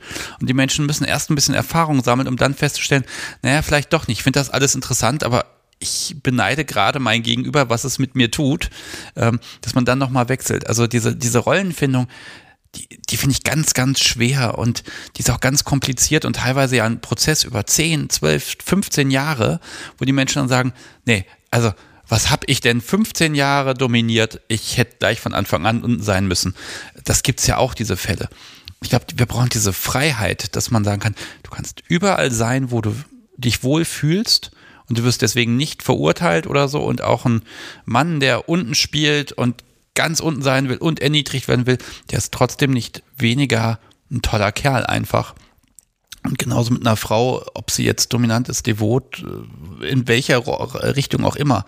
Äh, das per se, weil der Mensch mit BDSM was anfangen kann und darüber sprechen kann und formulieren kann und den Mut hat, es auszuprobieren, ist das eine starke Persönlichkeit. Ich finde den Aspekt auch total interessant, wie oft ich höre, so, boah, ich hätte nicht gedacht, dass, dass es noch mehr von uns gibt oder von mir. Das Ja. ist auch immer total spannend zu sehen. Okay, krass. Äh, was ist hier los? Warum kennen wir uns untereinander nicht oder ihr euch? Oder warum, viele sagen, fragen dann auch so, ja, kann ich denn, kann ich auch eine Session bei dir buchen? Ja, natürlich kannst du das. Ja, aber du, du bist doch so in der Öffentlichkeit und so. Ja, aber ich bin auch am Ende ein Mensch, der sich freut über Menschen, die halt sich meinetwegen auch gerne mit meiner Hilfe entdecken wollen. Ne? Also diese Menschen, also das Ganze mal A aufzubrechen und B die zusammenzubringen, um zu erkennen, es gibt verdammt viele Menschen, die sich damit befassen wollen. Ja, du hast ja wirklich Spaß an dem, was du tust. Ja, voll. Also für dich ist das ja nicht, ja, dann gehe ich dann morgens ins Studio, Punkt 9 Uhr, dann verdiene ich da acht Stunden mein Geld, dann muss ich nach Hause und ach, wieder einen schlimmen Tag im Büro gehabt, ne? Das gibt's ja gar nicht, ne? Sondern du hast ja wirklich diesen, klar, anstrengend kann es auch mal sein, muss es ja auch mal. Klar. Ähm, aber du freust dich drauf, dass du was machen kannst und du hast die Gewissheit, dass du was Gutes bewirkst in deinem Gegenüber. Da muss ich jetzt doch mal neugierig sein. Gab es das auch schon mal, dass jemand gesagt hat, boah, nee, das hast du ganz toll gemacht, liebe Nika, aber ich mache das nie wieder, ich komme nie wieder, das ist überhaupt nichts für mich. Diese Erkenntnis kann es ja auch mal geben, was auch ein Gewinn ist, aber ist das schon mal passiert, sowas? Ja, also zumindest gab's mal äh, den ein oder anderen, der dann im Nachhinein sagte, das ist zu krass für mich. Also wahrscheinlich, da muss jetzt mal dazu sagen, das äh, findet ja alles in einem Domina-Studio statt. Und natürlich für jemanden, der überhaupt nicht da irgendwie mit zu tun hat und das erste Mal in so ein Domina-Studio kommt, der ist natürlich dann auch erstmal hart überfordert mit, weiß ich nicht, man geht durch den Flur und da hängen dann Tiermasken oder Gasmasken oder keine Ahnung, vielleicht ist da gerade jemand im Käfig, der da äh, inhaftiert ist oder, also das ist ja für jemanden, ich weiß noch, als ich das erste Mal in Domina-Studio war, ich war völlig also ich hatte viele Fragen, sagen wir mal so, und gleichzeitig auch keine, weil ich überhaupt gar nicht wusste, was die Sache ist, weil das ist halt alles sehr, ja, so wie man sich das tatsächlich vorstellt, glaube ich, so ein Domina-Studio, ne? Wie gesagt, mit Peitschen und äh, Spiegel und Streckbank und Andreaskreuz, das Bock, Pranger, ach, was, was es da alles so gibt. Und ähm, wenn du da natürlich schon hingehst, und viele kommen ja dahin mit, ich hätte gern einmal alles, weil es alles so spannend und oh, lass uns mal hier, mach mal alles. Das ist natürlich dann im ersten Moment schön zu sehen, dass derjenige dann sagt oder erstmal fasziniert ist von der Sache. Aber ich hatte das auch schon, dass er danach sagte, boah, also vielleicht gerne mal irgendwie so in meinem, in meinen vier Wänden, so, wo ich mich wohlfühle, aber hier das Ganze so, das ist mir zu heftig. Ich glaube, viele oder der ein oder andere verbindet das dann schon mal schnell mit extremeren Sachen als das, was es eigentlich ist. Klar passieren da auch extreme Sachen. Stichwort im Keller, der gefliest ist, wo dann Schlachtungen durchgeführt werden. Also Schlachtungen, Pseudoschlachtungen mit Kunstblut und äh, so Hackebeile, die dann aber so aus Plastik sind oder so. Natürlich ist das alles extrem, aber es muss es ja nicht sein. Das ist einer für diejenigen, die erstmal anfangen wollen, schon sehr heftig.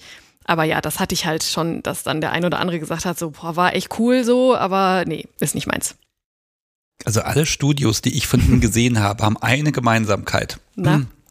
Nein, eigentlich zwei. Die eine ist natürlich, sie haben hochwertiges, sehr stabiles Equipment.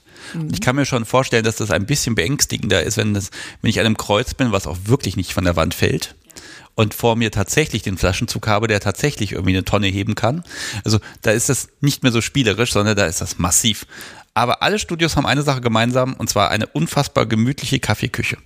Kaffeeküche. Für die Gäste oder für die, für die Damen? Nein, nein, für die Damen. Ja. Ja, das ist bei uns auch. Also ist sehr, sehr chillig. Ne? Ja, das ist ein, jedes Mal ein unglaublich gemütlicher Raum, wo ganz viel gekruschel ist. Das ist der Raum, der fällt völlig aus dem Konzept. Zumindest habe ich das jetzt, ich glaube, eins, zwei, drei, ich glaube, vier Studios habe ich bisher von innen gesehen, wo ich dann auch mal den Blick in die Kaffeeküche äh, äh, äh, werfen konnte. Oder man hat eben eine Party organisiert und hat den ganzen Laden gemietet. Und dann, das war immer so der Ort, wo auch, ja, die Party findet in der Küche statt. Ja. ne? also, also diesen Ort gibt es da meines Wissens nach irgendwie immer. Das heißt, egal wie martialisch alles aussieht, auch da ist ganz viel Liebe in einem Eckchen. Ja, natürlich. Nicht nur da. Also am Ende, äh, klar, wie, wie du schon sagst, das ganze Massive und ja, wie, wie beschreibt man das? Natürlich viel mit Leder, viel mit Lack und so. Das ist, aber gehört ja auch dazu. Das dient ja dazu, um die Sachen zu befriedigen und zu bedienen. Aber ich find's halt immer total schön, gerade mit Anfängern mal so durch so ein Studio zu laufen. Ne? Das ist halt auch toll, weil man sich dann, da wird einem erstmal wieder so bewusst, oh mein Gott, du bist schon voll da drin. Also für mich ist das alles so normal, ne? Und wenn ich dann, aber auch wenn ich dann zum Beispiel mit jemandem in, äh, in ein Zimmer gehe, wo Feminisierungen stattfinden, ne? Das ist dann wieder das andere Extrem. Das ist dann so ein Plüschi-Raum mit vielen Schuhen und Kleidern und äh, alles so ein bisschen seichter, aus meiner Sicht seicht. Aber derjenige steht dann da drin und hat nur Fragen. Der guckt mich an wie Auto, so, was zur Hölle? und können das dann auch oft nicht verstehen, aber muss ja auch nicht. Also Feminisierung ist ja sowieso so ein Thema für sich. Ähm, da entweder man, man macht das halt Vollblut oder man hat da gar nichts mit zu tun oder Latex. Entweder man mag Latex oder nicht. Ne? Und das sind aber so zwei Räume, die, die bleiben den meisten mehr in Erinnerung als so ein klassischer Raum mit Streckbank und Co. Wahrscheinlich, weil das, weil man das einfach überhaupt nicht also so, so einschätzen kann und auch nicht so greifen kann, was da passieren kann oder auch nicht. Man hat ja eine Vorstellung im Kopf. Ne? Äh, was möchte man erleben? Und jetzt hat man da plötzlich einen Raum, der noch mehr Möglichkeiten eröffnet. Da fällt man ja in so, so, so ein Loch, weil so schnell kann man gar nicht denken, wie man die Dinge sieht. Ne? Ähm, bei der Feminisierung, da habe ich einfach mal Interesse. Ähm, ich habe bei mir festgestellt, im Podcast gibt es zwei Arten. Einmal gibt es das Feminisieren als erniedrigendem Part mhm. oder einfach, weil der Mensch es einfach gut findet und einfach an sich schön findet. Also beides. Einmal dieses, geh weg damit, ich mach's jetzt halt, weil halt die Frau das so will und dann ist das halt unangenehm, erniedrigend. Ähm, Katrin hat den Begriff geprägt, Cutification. Ach süß. Ja? Also selbst dieser Kochlöffel, den hat sie irgendwie pink angemalt, damit es dann, damit dann ihr Femininchen dann auch äh, artgerecht gehauen werden kann. Mhm. Es ist um Gottes Willen. Schön. Und sie, sie, sie findet es halt toll, dann, wenn, wenn es das Gegenüber eben nicht so toll findet. Und mhm. ne, das ist so. Ugh. Und dann gibt es eben noch diesen anderen Part, wo man einfach sagt, ah, ist schön. Was, was, was passiert im Studio? Also es passiert beides, auf jeden Fall. Ähm, ja, was passiert jetzt öfter? Ja, man muss dazu sagen, ich mache ja auch nicht alles. Also äh, so gerade Stichwort äh, Demütigung, Erniedrigung, das ist jetzt nicht so mein Themenfeld. Ähm, ich habe einen Gast zum Beispiel, der möchte tatsächlich fokussiert als Frau wirklich umgewandelt werden. Also der möchte nicht zur Hurenausbildung kommen, also sprich Demütigung und nachher lernen, auf dem Strich zu stehen. Kann ich gleich noch was zu sagen sondern der möchte wirklich, der ist total interessiert an diesen ganzen Fachbegriffen, ne? So Stichwort Kajal, Mascara, äh, Halskorsett, äh, ich weiß gar nicht, der, der möchte halt alles wissen, was das alles so ist, was eine Frau so benutzt. Ne, das ist total schön. Der hat dann auch wirklich so einen Notizzettel, so ein Buch, wo er dann aufschreibt, Mascara gleich für die Wimpern oder irgendwie so. Aber Kajal doch auch, nein? Nein, Kajal ist das, was du dir mit dem Stift hier drauf malst. Also Auge. Ja, auch Auge, aber nicht Beides ist fürs Wimpern. Auge. Also okay, damit habe ich mich endgültig hier als Klotz im Raum äh, geoutet. Entschuldigung. Solltest aber vorbeikommen. Ich weiß einfach, das Podcast so wie macht sich immer toll. Das ist einfach schön und wie sie das hinkriegt, es ist egal. Ich muss ihr, ich habe nur gelernt, ich muss ihr die Zeit geben, ja. dass sie das auch so toll machen kann. Äh, mit welchen Tinkturen etc. Okay, da hat also jemand tatsächlich Interesse daran, das auch also zu lernen. Ich, wird das dann mehrmals wieder erklärt? Also hat er dasselbe Interesse mehrfach oder ist das eine, also eine Fortbildung quasi? Ja, das ist, das ist das Tolle daran. Ähm, denn wir haben natürlich, das ist so eine Art Lehrstunde, ne? Und dann ist das total schön, dass wir irgendwann für uns so erkannt haben, ach guck mal, das kann man auch mit Strafen verbinden. Sprich, wenn er dann beim nächsten Mal irgendeinen Begriff nicht weiß, gibt's halt eine Sanktion. Und ist das toll? Das haben wir halt rausgefunden durchs Machen. Ne? Wir haben halt angefangen mit, ich erkläre ihm alles, er schreibt sich das brav auf, er lernt die Vokabeln und wenn er dann irgendeine nicht weiß, dann gibt's halt einen Schlag oder irgendwie, keine Ahnung, noch ein, äh, da muss er halt nochmal auf fünf Zentimeter höher laufen oder so. Also das ist halt total schön, was dann auch so entstehen kann, ne? Von, ich möchte wissen, was Frau alles braucht und hat, mit dem, mit dem Aspekt, ja, aber so ein bisschen Schläge finde ich eigentlich auch ganz schön. Sanktionen, ne? Das ist halt dann wieder meins, für mich auch total schön, dann eben nicht dieses, ja, ich, ich, äh, ein bisschen schwierig immer für mich. Demütigung ist halt für mich nicht so. Ich finde Demütigung durch solche spielerischen Sachen wie mit Schlagen dann halt, ne, oder Sanktionen, ähm, finde ich halt interessanter. Aber da gibt's natürlich dann auch die anderen, die dann halt wirklich ähm, so richtig nuttig, wenn man das so sagen darf, ähm, gekleidet werden wollen und richtig mit roten Lippen und Blaselippen und die dann auch wissen wollen, hier, äh, wie bläst man wie fällt man auf die Knie, wie präsentiert man sich, ne, dass man dann wirklich, dass ich dann jemanden dazu hole, eine Kollegin oder so und ihm dann sage, so, das ist jetzt dein Kunde, sieh zu, zeig mir, wie du das machst. Also wie du das, wie du dich präsentieren würdest. Ne? Also es ist auf beide, beiden Seiten sehr, sehr interessant, was da halt auch passieren kann. Und äh, ja, was da auf psychologischer Ebene mit ihm passiert. Also der geht als Gast, kommt er rein, dann wird er irgendwie sowohl, also wenn er jetzt nur zu, nur zur Frau umgewandelt werden will, aber auch zur Hure. Beide machen dann so eine Entwicklung mit, sei es jetzt auch äußerlich, klar, aber auch innerlich.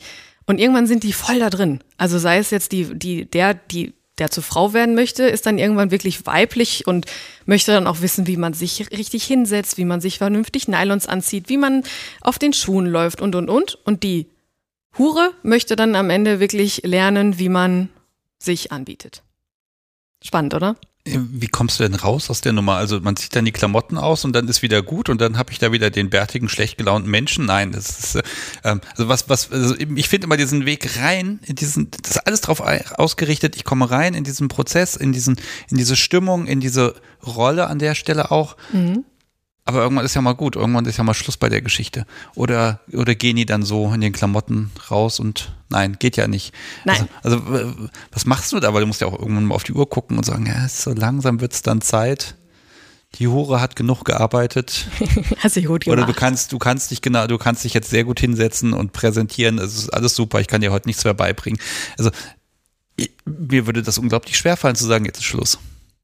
Ja, dieses Jetzt ist Schluss gibt's auch nicht. Also das ist tatsächlich, das muss man lernen. Also das konnte ich jetzt auch nicht von Anfang an, weil natürlich hat man auch am Anfang so Berührungsängste oder auch Zweifel, so äh, schaffe ich das so vom Kopf her auch.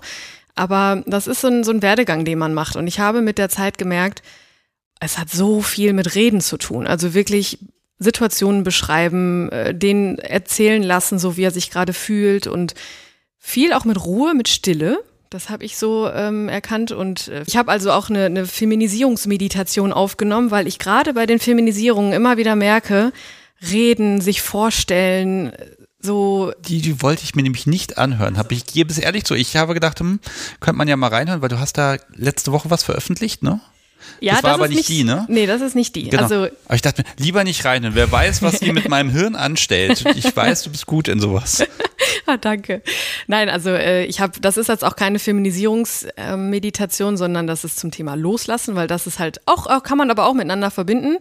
Thema Loslassen ähm, können ja viele nicht, auch im Alltag nicht, mal loslassen, mal äh, lieben Gott einen guten Mann sein lassen, wie man das so schön sagt. Und äh, ich habe dann irgendwann so für mich erkannt, ja, vielleicht hilft es auch einfach mal so zuzuhören und meditativ einfach sich darauf einzulassen. Das war die Folge, die dann jetzt letzte Woche veröffentlicht wurde. Und ähm, dadurch, dass ich erkannt habe und auch viel Feedback bekommen habe von Menschen, die mir gesagt haben, es hat wirklich viel mit Reden, mit Zuhören, mit Vertrauen, mit Stille, mit allem so zu tun. Deshalb habe ich Meditationen aufgenommen, äh, die man kaufen kann. Und da ist auch eine Feminisierung bei, eine Inhaftierung, ähm, dann die Frage, was ist BDSM für dich? Da erzähle ich einfach was, was es sein kann für dich, um dich da ein bisschen reinzubringen. Ähm, und das habe ich halt aufgenommen, weil ich so gemerkt habe, ja, damit kann man vielleicht Menschen auch schon mal helfen, in dieses Thema reinzukommen, wo wir jetzt gerade bei Feminisierung waren. Da erzähle ich halt, wie so eine Feminisierungssession ablaufen könnte. Also ich nehme die Menschen mit in eine Session und äh, bei der Feminisierung, ja, feminisiere ich jemanden. Lass mich das mal kurz so ein bisschen, wenn man das jetzt nicht kennt. Mhm. Also es ist im Prinzip eine Art, du erzählst eine Geschichte, aber du sprichst den Menschen mit du an. Genau. Quasi kann er sich oder sie, je nachdem, das ist außer der Feminisierung, ist es geschlechterunabhängig, kann man sich dann einfach mal zurücklehnen und die Augen zu machen und mal mit in diese Session kommen und das halt in seiner Fantasie oder in ihrer Fantasie ausmalen, wie es denn sein könnte. Das Schöne an sowas ist immer, es ist unglaublich niedrigschwellig. Man mhm. kann es sich einfach anhören. Man braucht, man muss nirgendwo hingehen, man muss sich nicht groß offenbaren. Es ist ja schon dann dazu da, dass es die Leute ein bisschen geil macht. War, weiß nicht, ob das mit geil zu tun hat, sondern ähm, ich glaube, bei vielen Männern, um nochmal auf Feminisierung zurückzukommen, viele Männer können sich das gar nicht vorstellen. Du warst ja jetzt auch gerade irgendwie so ein bisschen perplex, so, äh, was ist, was könnte das denn sein? Ja, dann hör dir die Feminisierungsmeditation an, dann hast du vielleicht danach eine Idee. Ne, weil es halt viel mit, mit, mit Vorstellungskraft zu tun hat. Und wenn man die nicht hat oder sich nicht vorstellen kann als Mann, ja, wieso soll man sich feminisieren lassen? Ja, dann komm mal mit in diese Session und dann kannst du dir das selber überlegen, was es dann am Ende ist. Ja, ich glaube, da ist wieder meine Bubble einfach sehr, die ist da wirklich sehr divers und äh, wo ich einfach ganz viel mit Transmenschen zu tun habe. Mhm. Und das habe ich einfach in den letzten Jahren so aufgesaugt, das ist halt so ein, ja, okay. Ne? Aber da geht das tatsächlich dann auch immer einher mit, äh, ich ändere hier meine geschlechtliche Identität. Und wenn sie fluide ist, ne? Und da gehen dann halt eben, ich sag mal, Klamotten und äh, generell äh, das ganze Erscheinungsbild, das geht dann einfach als Nebeneffekt damit einher. Also als ähm, äh, Cis-Mann wäre jetzt, äh, kann ich tatsächlich nicht fassen, warum sollte man jetzt mit Feminisierung anfangen? Hm. Ne, das ist so, so ne, weil ich das eben nur als Folgeerscheinung kenne. Aber da ist ja das Schöne, dass du da einfach auch eine andere Perspektive hast als ich, weil zu dir kommen die Menschen mit dem Wunsch und sagen, hier, ich möchte das erleben. Mhm. Ne, zu mir kommt man hier in dem Podcast zum Beispiel mit, ich habe erlebt, ich muss erzählen. Das ist ja Nika. so großartig. genau. Das können wir auch mal machen, dass man dann sagt, okay, einmal bei dir und ja, genau. einmal bei mir. Mal gucken, welche Reihenfolge man da nimmt. genau. Man kommt zu mir in den Podcast, bevor man zu dir geht. Und geht danach wieder zu dir, um nee. zu erzählen, wie es war. Jetzt zu dir ins Studio? Ja, ich, wir müssen das nochmal austentern. ich glaube, da kann man Dinge machen. Ich glaube, das ist dann wahrscheinlich auch Teil der Fantasie, dass dann so ein Verhör von uns beiden vorgenommen wird in einem schlecht beleuchteten Raum. Ja. Wie war das denn? nee, aber das, das ist, ich finde das, und das ist, glaube ich, auch der Grund, warum das mit den Meditationen, glaube ich, so gut funktioniert für den einen oder anderen, weil es halt viel mit dem Kopf zu tun hat. So, ne? Die Gäste, die also das ist bei allen so, aber gerade bei den Feminisierungsgästen dieses einfach mal abschalten und so komplett weg vom Alltag. Ne? Also da gibt's ja die, die da so ein bisschen offener schon mit umgehen können, die dann sagen, äh, ja, ich trage auch so unterm Anzug Nylons oder so. Das finde ich aber total süß. Ne? Die, die dann äh, wirklich auch sagen, so ich sitze äh, morgens in der Bahn und es gibt mir einen Kick, darauf achten zu müssen, dass mein Hosenbein nicht zu weit hochrutscht. Oder auf der anderen Seite, wenn mein Hosenbein hochrutscht, zu beobachten, wie die Leute reagieren. Das ist ein, es ist Ah, das ist der Hammer.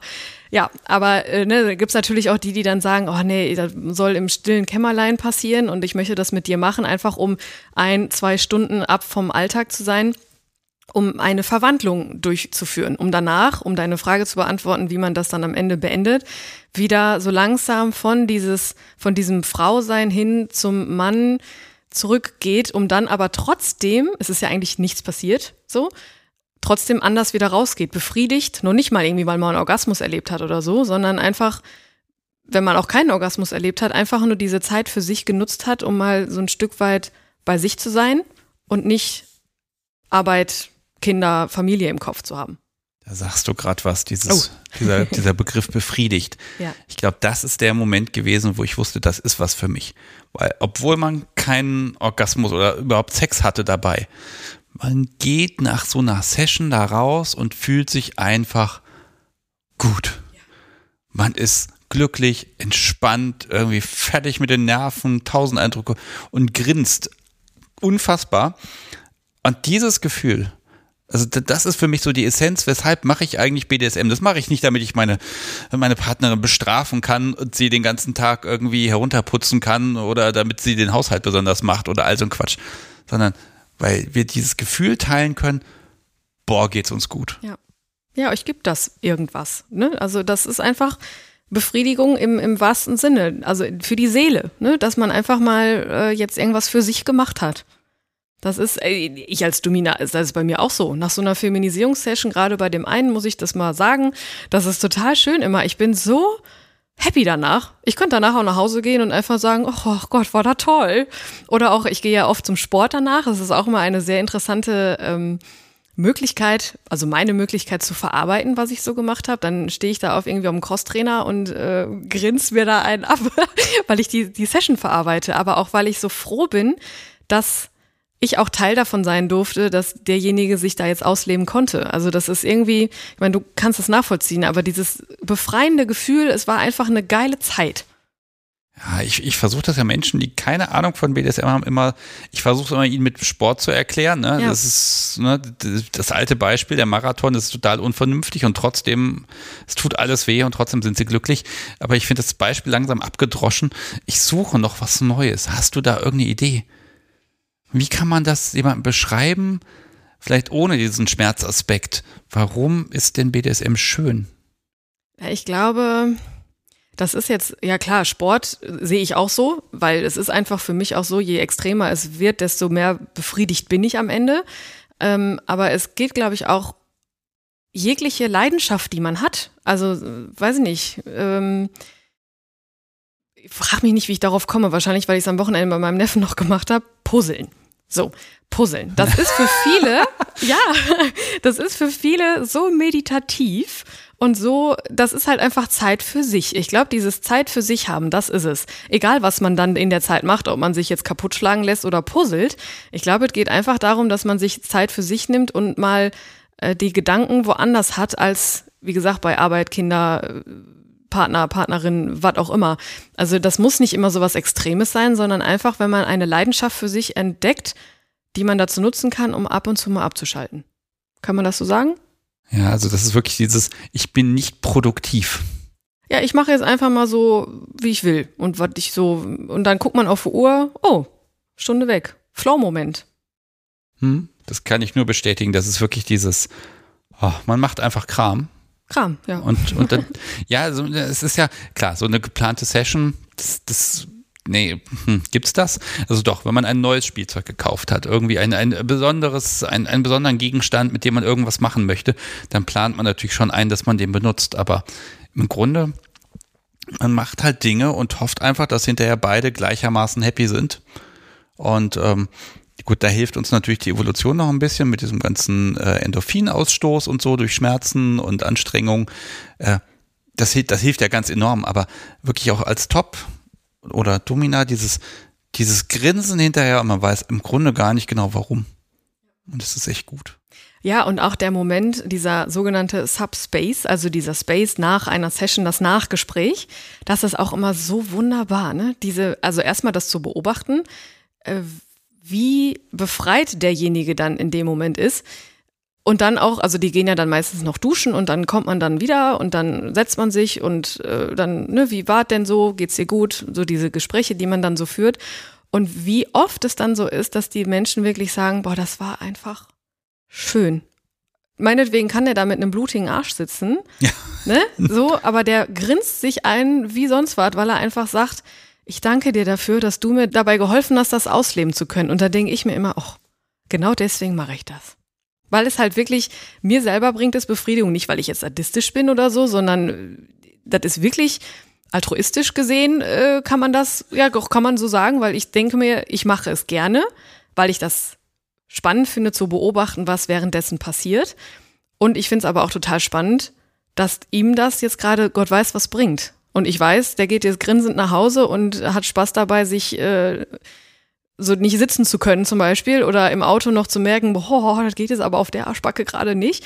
Das zu wissen, das ist total toll. Und das ist wiederum, motiviert mich ja wieder dann diesen Podcast zu machen, weil ich mir denke, Leute, versucht es einfach mal. Man muss ja nicht gleich groß loslegen mit großen Sachen. Es reicht, ja, man kann auch ganz klein fangen. Ich habe übrigens ähm, gerade festgestellt, es gibt ja diesen schönen Begriff Reaktionsfetischist sagen ja ganz viele, warum machst du das? Was findest du toll? Was macht dir Spaß? Und du hast das gerade, du hast das gerade im Grunde definiert. Oh, ne? habe ich das? Du siehst den Menschen, du siehst das, es macht dir Spaß, du schaust das, du beobachtest, du schaust, du fühlst, du siehst. Es ist alles einfach damit ganz vielen Sinn saugst du auf, was dein Gegenüber für einen Spaß hat. Gut, auch wenn er vielleicht bettelt und um Gnade windelt, aber trotzdem auch diese Reaktion, die nimmst du auf. Und ich glaube, das ist auch für mich so der Kern, weil, na klar, äh, ich habe jetzt bin jetzt nicht im Studio, das heißt, danach geht das Podcast so wie nicht nach Hause, sondern es bleibt einfach bei mir, wo es eh schon gerade ist.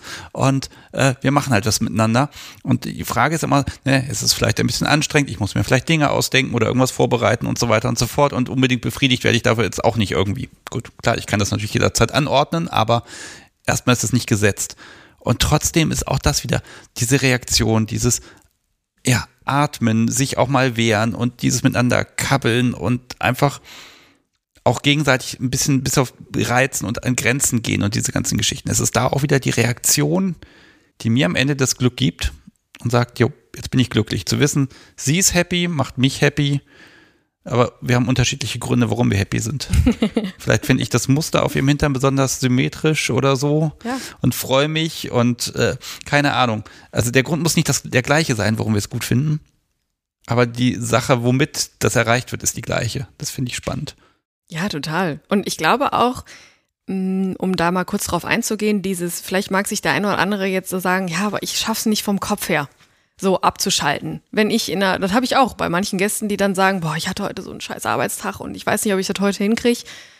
Auch da kann man sich entspannen und sagen, okay, da gibt's ja diese so schöne Hilfsmittelchen, indem man, also das zumindest mache ich es immer so, dass man dann anfängt, Sachen zu beschreiben. Ich weiß nicht, ob du das auch schon, ob du das kennst, so dieses Phänomen, oh, ich, ich habe den Kopf so voll und ich weiß nicht, uh, ich weiß nicht, ob ich heute die Session so hinkriege.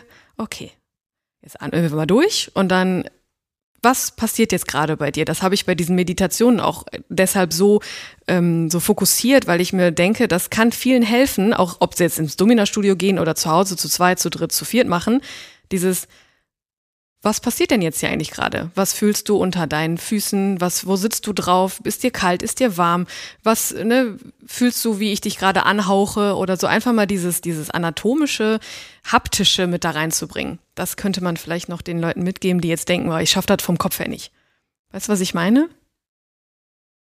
Ehrlich gesagt. Nicht. Okay. Entschuldigung. Nee, mach nichts. Wir, wir schnibbeln an der Stelle ein bisschen. Ich, Wir machen nichts. Du hast gerade, also ich habe, ähm, ich, ich habe dir gar nicht ganz so richtig zugehört, weil ich bin jetzt gerade so ein bisschen abgeschwiffen, so was was ist unter meinen Füßen und so. Ich das Siehst du? ein Siehst du, bisschen- da warst du schon. Ah, hast du mich ein bisschen mitgenommen. Ja, aber ist doch super. Aber vielleicht kannst du das deine Freundin mal fragen, ähm, ob sie das vielleicht schon mal hatte, dass sie vielleicht so einen Tag hatte, wo du, mh, wo sie nach Hause kam und Kopf voll hatte mit Dingen, Alltagsdingen. Und dann wollt ihr aber irgendwie eigentlich spielen und dann merkst du aber, die ist gar nicht dabei, so richtig. Das haben ja, glaube ich, das haben, glaube ich, viele auch beim Sex so. Ne? Der eine möchte gerne Sex haben, der andere nicht, weil er irgendwie so einen harten Arbeitstag hatte oder so. Und dass man dann das, ähm, ja, dass das anfangen kann mit diesem Beschreiben von Dingen. Bei, bei deinem Subi zum Beispiel, wie fühlt sich das jetzt an, wo du gerade bist? Wie fühlen sich die Fesseln an? Wie fühlen sich was auch immer an, wo du gerade so bist, um den Menschen abzuholen und da reinzukriegen in diese Situation? Da machen wir jetzt gerade ein riesengroßes Thema auf, nämlich dieses, wie kann ich einleiten, wie finde ich die Gelegenheit. Ne? Da hatte ich ja eh ganz am Anfang schon mal gesagt, dass wir diese Einladung im Alltag platzieren. Ähm, weil ich glaube, das würde uns so tatsächlich sehr schwer fallen. Klar, also der Konsens lautet, ich kann natürlich immer ankommen und sagen, so, jetzt wird gespielt. Aber du hast recht, es nutzt mir ja nichts, da ein, ein, ein Stück Mensch zu haben, was jetzt sich nicht wehrt. Man will ja miteinander was machen. Liebes Publikum, wir haben eine kleine Pause gemacht. Ähm, wir möchten jetzt Wir irgendwie meditiert. langsam. Ein, ja, ja, wir haben meditiert. Also ich bin ja eben da auch völlig, ne, zack, eingelullt und dann war ich am Träumen. Wahnsinn. Ähm, wie kriegen wir denn jetzt diese Szenen hin? Also ich, vielleicht mag ich nochmal eine Frage stellen. Sind wir denn innerhalb derselben Szene? Wir beide. Sind wir in derselben Szene? Ich glaube, du bist tiefer drin als ich. Kann man das so sagen? Also eben weil du durch deine äh, Stammtische, die du auch hast, äh, wo du dran teilnimmst und wo, mit den Menschen, mit denen du sprichst, die sind ja schon eher in dieser Szene drin, haben wir ja schon öfter festgestellt.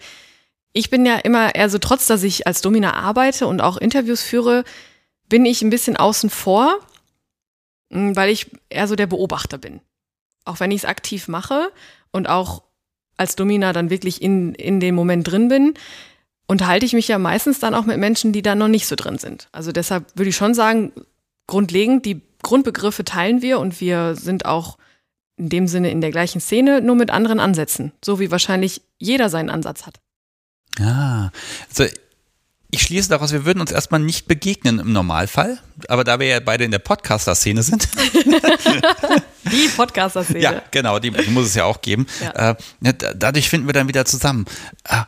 Ich glaube, ich würde dich unglaublich gern mal irgendwann mit auf, auf eine Stammtischparty oder irgendwas einfach mal mitnehmen oder reinschleifen und sagen, so, hier, das ist meine Szene, zeig mir deine. ja, kann man gerne machen, auf jeden Fall. Also mal so, so ein Gastbesuch so zum Gucken im Studio, ist das möglich für mich?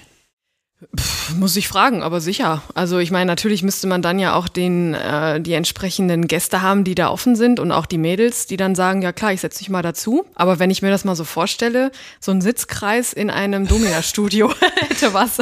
Ich bin der Praktikant. Ich würde im Zweifel auch irgendwie, also ich würde jetzt vielleicht nicht das Seil anreichen, weil das verknotet sich immer, da bin ich komisch, aber ähm, einfach, also ich habe nämlich tatsächlich in Real Life noch nie eine Domina bei ihrer Arbeit gesehen. Das ist etwas, das ist eine Erfahrung, die mir fehlt und ich gebe zu, ich möchte sie auch nicht bei ihrer Arbeit an mir sehen. Mhm. Also da, das entspricht dann einfach nicht meinem Bedürfnis. Ähm, aber ich glaube, diesen Erfahrungsaustausch hätte ich gern mal. Ja, dann haben wir ein Date, wenn es dann mal wieder geht. Das geht schon. Ich bin da optimistisch. Ja, das wird gehen und dann, dann werde ich berichten. Wahrscheinlich darf ich da kein Mikrofon mitlaufen lassen. Dann muss ich einfach dann retrospektiv erzählen. Aber, äh, weil ganz ehrlich, das ist dann wieder so ein Ding, äh, wir können drüber reden, aber ich glaube, man muss auch beim BDSM, man muss es erfahren, damit man weiß, wovon man spricht und damit man überhaupt weiß, was man gut findet. Ja, und selbst wir, trotz dass wir da jetzt schon länger uns mit befassen und auch viel drüber sprechen, gibt es ja bei uns auch noch Dinge, die wir vielleicht noch nicht kennen, ne? Und die wir auch vielleicht mal ausprobieren wollen oder wo wir auch mal sagen würden, faszinierend, aber nichts für mich. Also da hat ja jeder seinen Ansatz. Also da, wir haben unseren Ansatz und genauso die Menschen, die noch gar nichts damit zu tun haben, die vielleicht mal gucken, ja, was gibt's für Podcasts? Oh, da gibt's ja den Kunst der Unvernunft Podcast. Oh, da gibt's ja den Nika Mach Podcast. Worüber reden die denn? Oh, vielleicht ist das was für mich. Also Hauptsache mal anfangen und da gucken, dadurch dann gucken, wo die Reise hingeht. Ja, definitiv. Also reinhören in unsere beiden Podcasts, aber tun die Leute ja eh schon gerade. Hm. Empfehlt die Podcasts bitte weiter. Also Nika ja. macht und äh, Kunst der Unvernunft. Empfehlen, empfehlen, empfehlen. Und wenn ihr nicht so sicher seid, oh, ist jemand anderes vielleicht kinky drauf, dann vielleicht nochmal genau das machen. Einfach mal den Podcast offen lassen. Genau. und vielleicht entsteht da ja was draus und die entsprechenden Geschichten bitte gleich dann zu uns, damit wir dann uns darauf was einbilden können. Im, Im Grunde, warum machen wir das eigentlich, den Podcast? Also mir macht das ja super viel Spaß, als Domina zu arbeiten und da auch drüber zu sprechen und aber auch das Sprachrohr zu sein, ne? zur, zur Außenwelt. Wenn man das jetzt mal so abgrenzen möchte, kann man ja, glaube ich, ja doch, kann man aber auch ineinander fließen lassen, wie man es möchte. Mm, das ist einfach, ich glaube, unsere Motivation besteht darin, dass wir die Szene aufbrechen wollen und zugänglich machen wollen, vielleicht auch. Ja, und wir, wir zeigen ja auch, ob wir das wollen oder nicht, wir zeigen, dass das menschlich ist. Das sind nicht die Perversen, die irgendwelchen Kram machen, sondern das sind Leute, die haben Bedürfnisse, die machen was. Und ich habe ja auch dieses, ich will alles wissen. Also ich will nicht nur hören, ja, da sind irgendwie, was weiß ich, Leute, die hauen sich gegenseitig. Das ist ja schön, das ist, was sie tun. Aber der Grund, warum sie das machen, das unterscheidet sich ja immer und das ist bei dir ja auch genauso. Wenn ich deinen Gästen dazu höre, äh, mag sein, dass zwei Gäste das Gleiche machen, aber die Motivation dahinter, ich glaube, das ist dieses Universum, was nie aufhören wird. Da wird es immer neue Sachen geben. Ja, und wie man das für sich auch definiert und auch auslebt. Also der, man kann ja, beide können ja irgendwie Bondage mögen, die einen leben es aber so aus, die anderen so. Die anderen zu zweit, die anderen wieder zu dritt. Auch alleine, gibt's ja auch. Ne? Self-Bondage hatte ich ja auch mal eine Folge. Super spannend. Also da gibt's, wie du schon sagst, es ist ein Universum ohne Grenzen. Ja, das heißt, wir können jetzt noch mindestens 100 Jahre weiter podcasten. So machen wir das. Nika, ich glaube, wir kommen jetzt einfach zum Schluss draußen. Ja. Es schneit übrigens wahnsinnig. Ja. Es Wahnsinn. ist der Kracher. es ist wie Weihnachten gerade äh, im Schön. April. Naja, ähm, also wunderschön, dass du mich besucht hast. Ich besuche dich früher oder später im Studio. Das machen wir. Und dann gucken wir mal, was wir beide noch so zusammen aushacken können. Und alle sind eingeladen mitzumachen und alle sind eingeladen dann auch zu, zu kommen, also zu erscheinen, zu denen, zum Stammtisch, zu was auch immer wir dann auf die Beine stellen, aber irgendwann werden wir alle zusammenführen die möchten. Ich habe hab echt ein bisschen Angst davor. Ich habe das Gefühl, das wird dann groß. Es werden viele Ja, aber ist doch geil. Endlich ja, mal wieder. Lass uns die Hallen füllen. Nein, äh, wir machen. Genau, einfach machen. Einfach mal machen, ganz genau. Nika, vielen, vielen Dank. Ich danke dir, dass ich wieder hier sein durfte. Äh, sehr, sehr gern. Ich lade dich immer gerne ein. Und für alle, die jetzt den jeweils anderen Podcast noch nicht kennen, also an nikamacht.com, da ja. gibt es deinen Podcast. Ja. Und Kunst der Unvernunft gibt's bei deinen. Oder genau. auf deiner Seite. Du hast ja auch diesen Livestream, äh, das möchte ich auch nochmal eben erwähnen. Sehr wertvoll für Menschen, die auch spontan einfach mal was sagen möchten. Oh ja, äh, vielleicht ein Satz noch. Also ja, es gibt äh, jeden Donnerstag 20.30 Uhr auf unvernunft.live ist die Webadresse. Da spreche ich mit jemandem, danach mache ich das Telefon an und dann kann man einfach anrufen, mit mir über irgendwas quatschen. Das ist total vielfältig, weil ich weiß vorher nicht, was passiert und ich weiß auch nicht, wer durchkommt und worüber wir sprechen und das macht mir einen riesen, riesen Spaß. Vielleicht, Nika, vielleicht hast du ja mal Lust, da auch mal spontan anzurufen. Ja, kann ich Ein gerne mal machen. ähm, Hallo. Jetzt ist es natürlich, kein, ich, jetzt muss ich immer mit dir rechnen. Naja, also, also wer da Zeit und Lust hat, Donnerstagabend 2030, da freue ich mich einfach über neue Gesichter, auch im Chat, da kann man ja mitchatten. Ah, jetzt mache ich schon wieder so viel Werbung, das gibt es ja gar nicht, aber das, man hat so viel zu erzählen. Ja. Nika, wir machen einen Strich drunter. Ja. Ähm, Du signierst mir gleich noch dein Buch? Das mache ich, auf jeden Fall. Vielen lieben Dank, dass ich hier sein durfte. Das war wieder eine, eine Freude für mich. Sehr gerne. gerne. Bis zum nächsten Mal. Ich besuche dich beim nächsten Mal. Super. Mach's gut. Tschüss. Ciao.